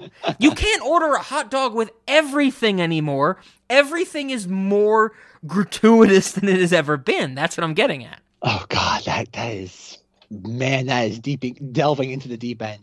Uh, So my pitch is that we have a hot dog with everything on it, but we need to define everything. Uh, sure, everything but ketchup because anyone who puts ketchup on a hot dog is a sociopath. So you're you're going the opposite. You're saying we'll put like the evil camera from Goosebumps and the Yes. word process of the gods on it, but you better you better like check yourself before you wreck yourself if you're getting ketchup.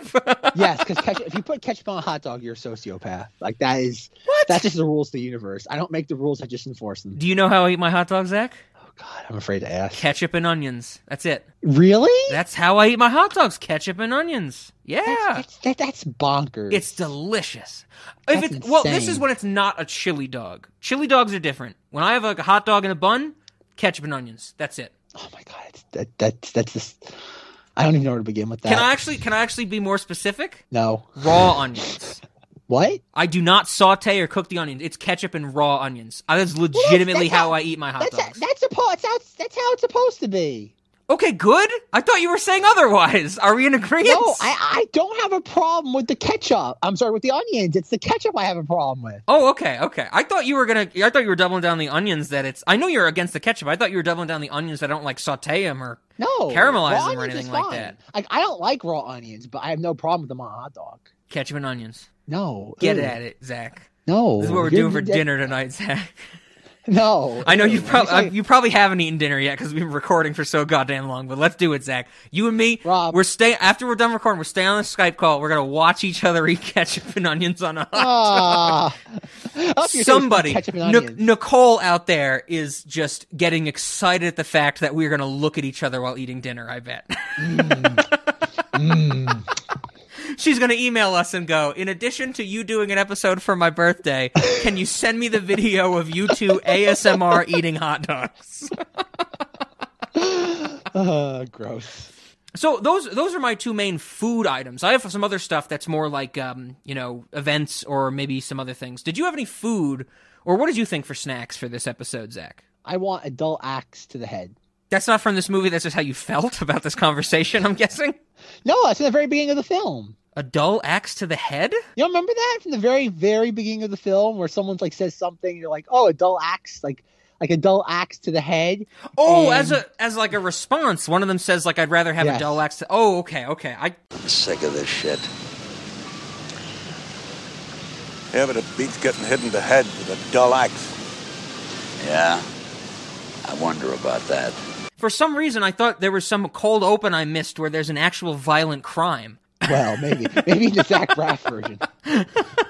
No, okay, okay. You know, okay, I, I like that. I like that. That's fine, I guess. I mean, that sounds like something we already have, but sure. Rob's like I'm. Rob's like I'm game. Rob's like, no, we have no. Remember, we have an axe wound from the Doctor Sleep episode. Oh yes, that nicks your femoral artery, so you bleed out and fall down the stairs or something like that. That's Yes. right. How about how about we make axe wounds a companion piece to any sort of remake or like reimagining of an original story? Because that's what I they like are at the that. end of the I like that.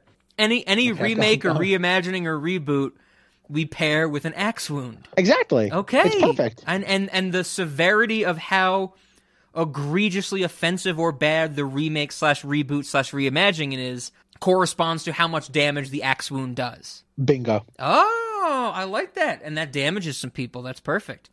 Speaking of damaging people, I think that we have a we should have a bank robbery simulation slash ride with real life consequences. Like like hear me out.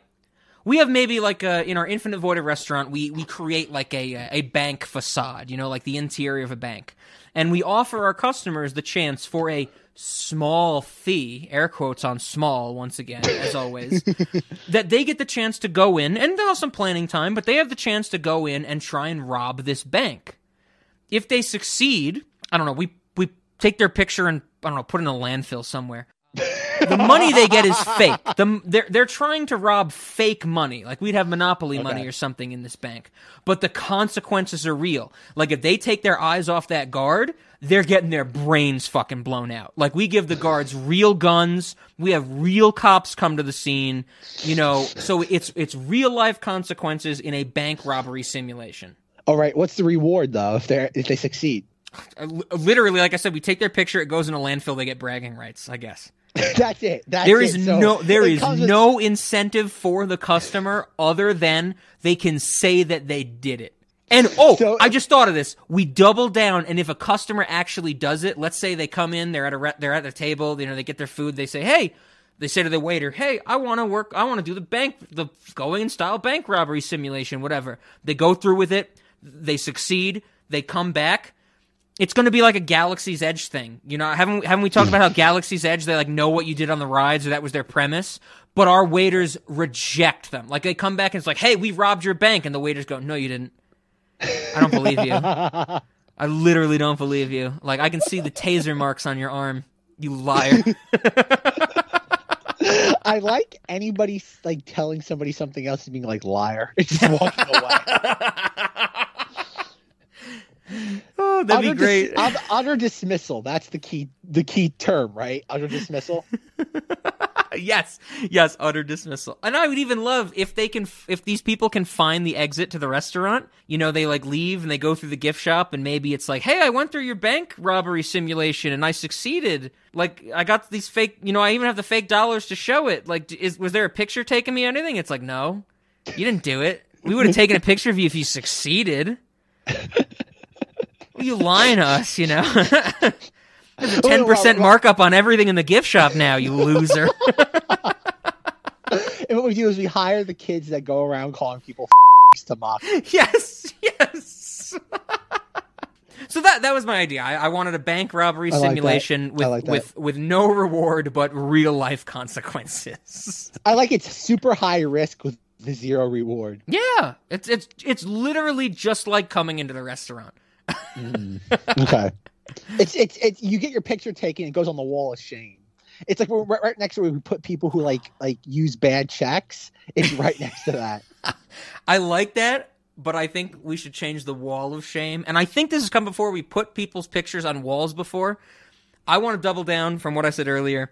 It's the landfill of shame. we just have a pile, a whole like a ditch somewhere in the restaurant where there's just a pile of photographs of customers that have done things. I like that. The landfill of shame. That's fair. We can also dump um, the bodies there when they fail. Oh yeah, perfect, perfect. It'll it'll be like the the precursor to the bone pit where things have to decay before we can put them in the yes. bone pit. Absolutely. Perfect. Um, so uh, uh, another snack that I had, which is well, actually I should have put this with the food. I missed it, but um, we get that scene in Going in Style where Al Art Carney is talking about vitamins, and then Joe buys some vitamins for him. Should we have some vitamins as like a side or a dessert? No specific vitamins, just vitamins. I But- think we should just have like a bottle of vitamins. You just like chew and eat. I like that. I like the idea of just having I like, chewing vitamins. Like like you can't like overdose on vitamins. It's just like kind of like a waste of money at the end of the day. So I like the idea of just having vitamins that you have to eat. I feel that you saying that you can't overdose on vitamins, a customer is going to come to the restaurant and take that as a challenge.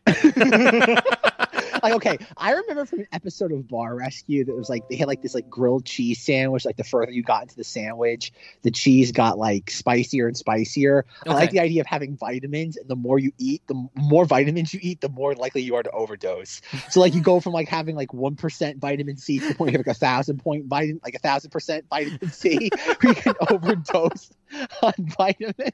I like that. Like having like, like the sliding scale of OD on vitamins. I want that. Where do I sign up for that, Rob? Where do I swipe my credit card to do that? I, I the, the Cinemodities restaurant, everybody. That's an interesting idea. That's a, have you ever heard of what? Oh God, I'm not gonna remember it correctly. It's been a while. What is it called? It's called like a um.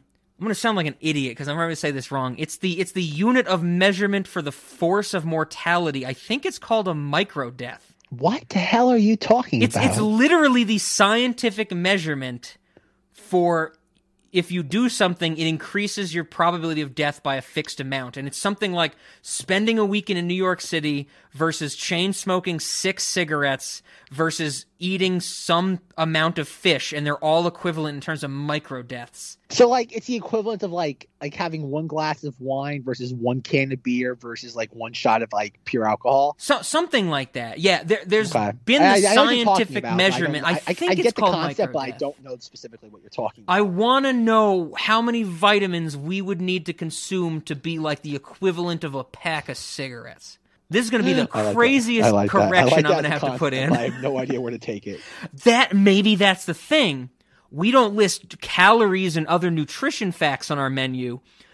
We list how Mic- much it death? increases your probability of instantaneous death. All right, I like it. I'm on board. This okay.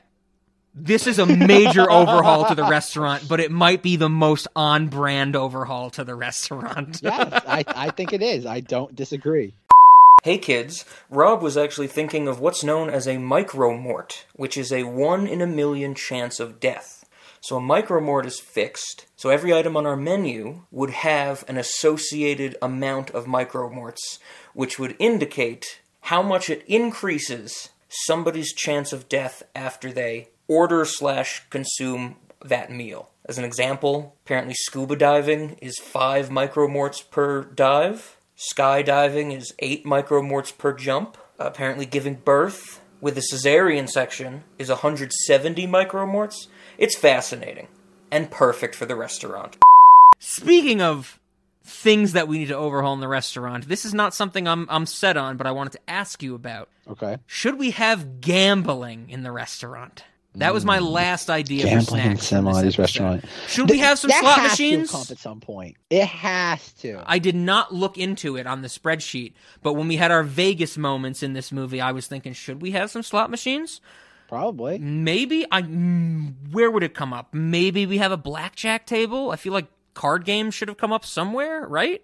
I, I it has to have come up at some point. Like it just has to. Well, I can say that when I just pulled up the spreadsheet and I did a control F for gamabling because I spelled gambling wrong, nothing was found. Shocking. So uh, at least, at least that hasn't happened in the restaurant. Gambling doesn't come up either. Hmm. I would. I mean, we could sit here and I could do synonyms for you know cards and blackjack and stuff like that. I searched cards and it came up for our scratch and sniff cards. What movie was that for? uh, Adventures in babysitting. What the What the hell? What the hell? that was a year ago. I completely forget about that. Episode 101, two after Gigli.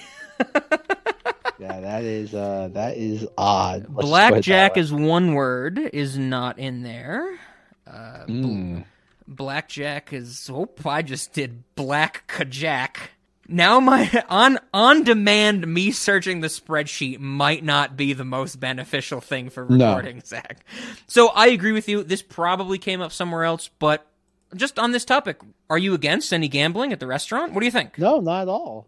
See, when it comes to customers gambling with their lives. I mean, I think my biggest concern is that you know we might get cleaned out like the Mitchum brothers from Twin Peaks: Re- The Return, with you know Dougie Jones being Mr. Jackpots. I don't want that to happen. Mm-hmm. That's it. You just got to mm-hmm to that. That's it. That's it. But I mean, that's my argument for for not having slot machines. I I don't. I, I'm not sure, Rob. What about a craps table then? How about that? I told you I'm on board with with gambling in the restaurant. I have nothing against that. Okay, okay, fine, Zach, fine.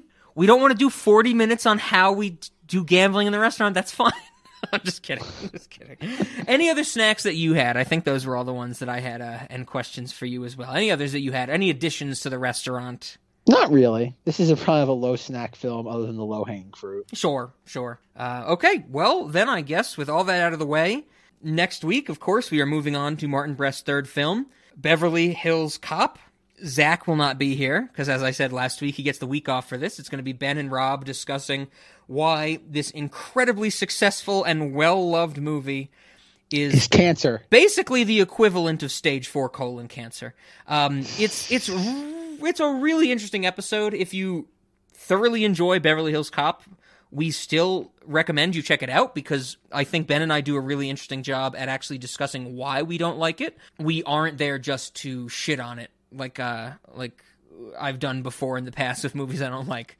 So, uh, after that, we will finish up our Martin Brest series with Midnight Run. Rob will give his rankings, and as I've been saying for a few weeks now, I'm still trying to tease it. Once March comes around, we got that fort year. So excited, folks. So excited. I'm pumped too. I'm pumped too. So, uh, with all that being said, definitely harass us at cinemodities at gmail.com or join in on, or, you know, feel free to read Rob's posts on the Cinemodities subreddit, uh, where he keeps track of his director rankings and Maximo emails and things like that. And of course, as always, come over to cinema, uh, patreon.com slash cinemodities. I always want to say cinemodities.com slash patreon but and subscribe to support the podcast and earn access to a lot of great bonus content that Zach is not involved with. And I think that's what a lot of Exactly. If people like this Martin Brest series, you better like, you know, the Patreon stuff. But feel free to come over. All these links are in the show notes. And Zach, if you have nothing else to say, the final question is how do we end this episode? And I think very nicely that closing credits music in reverse. That nice little score of going in style. We'll play it in reverse. We'll go in style. And I will try my goddamn hardest to make sure that the stupid Beverly Hills Cop film does not bleed into the end of this episode because it is it is truly the cancer of that movie. Indeed.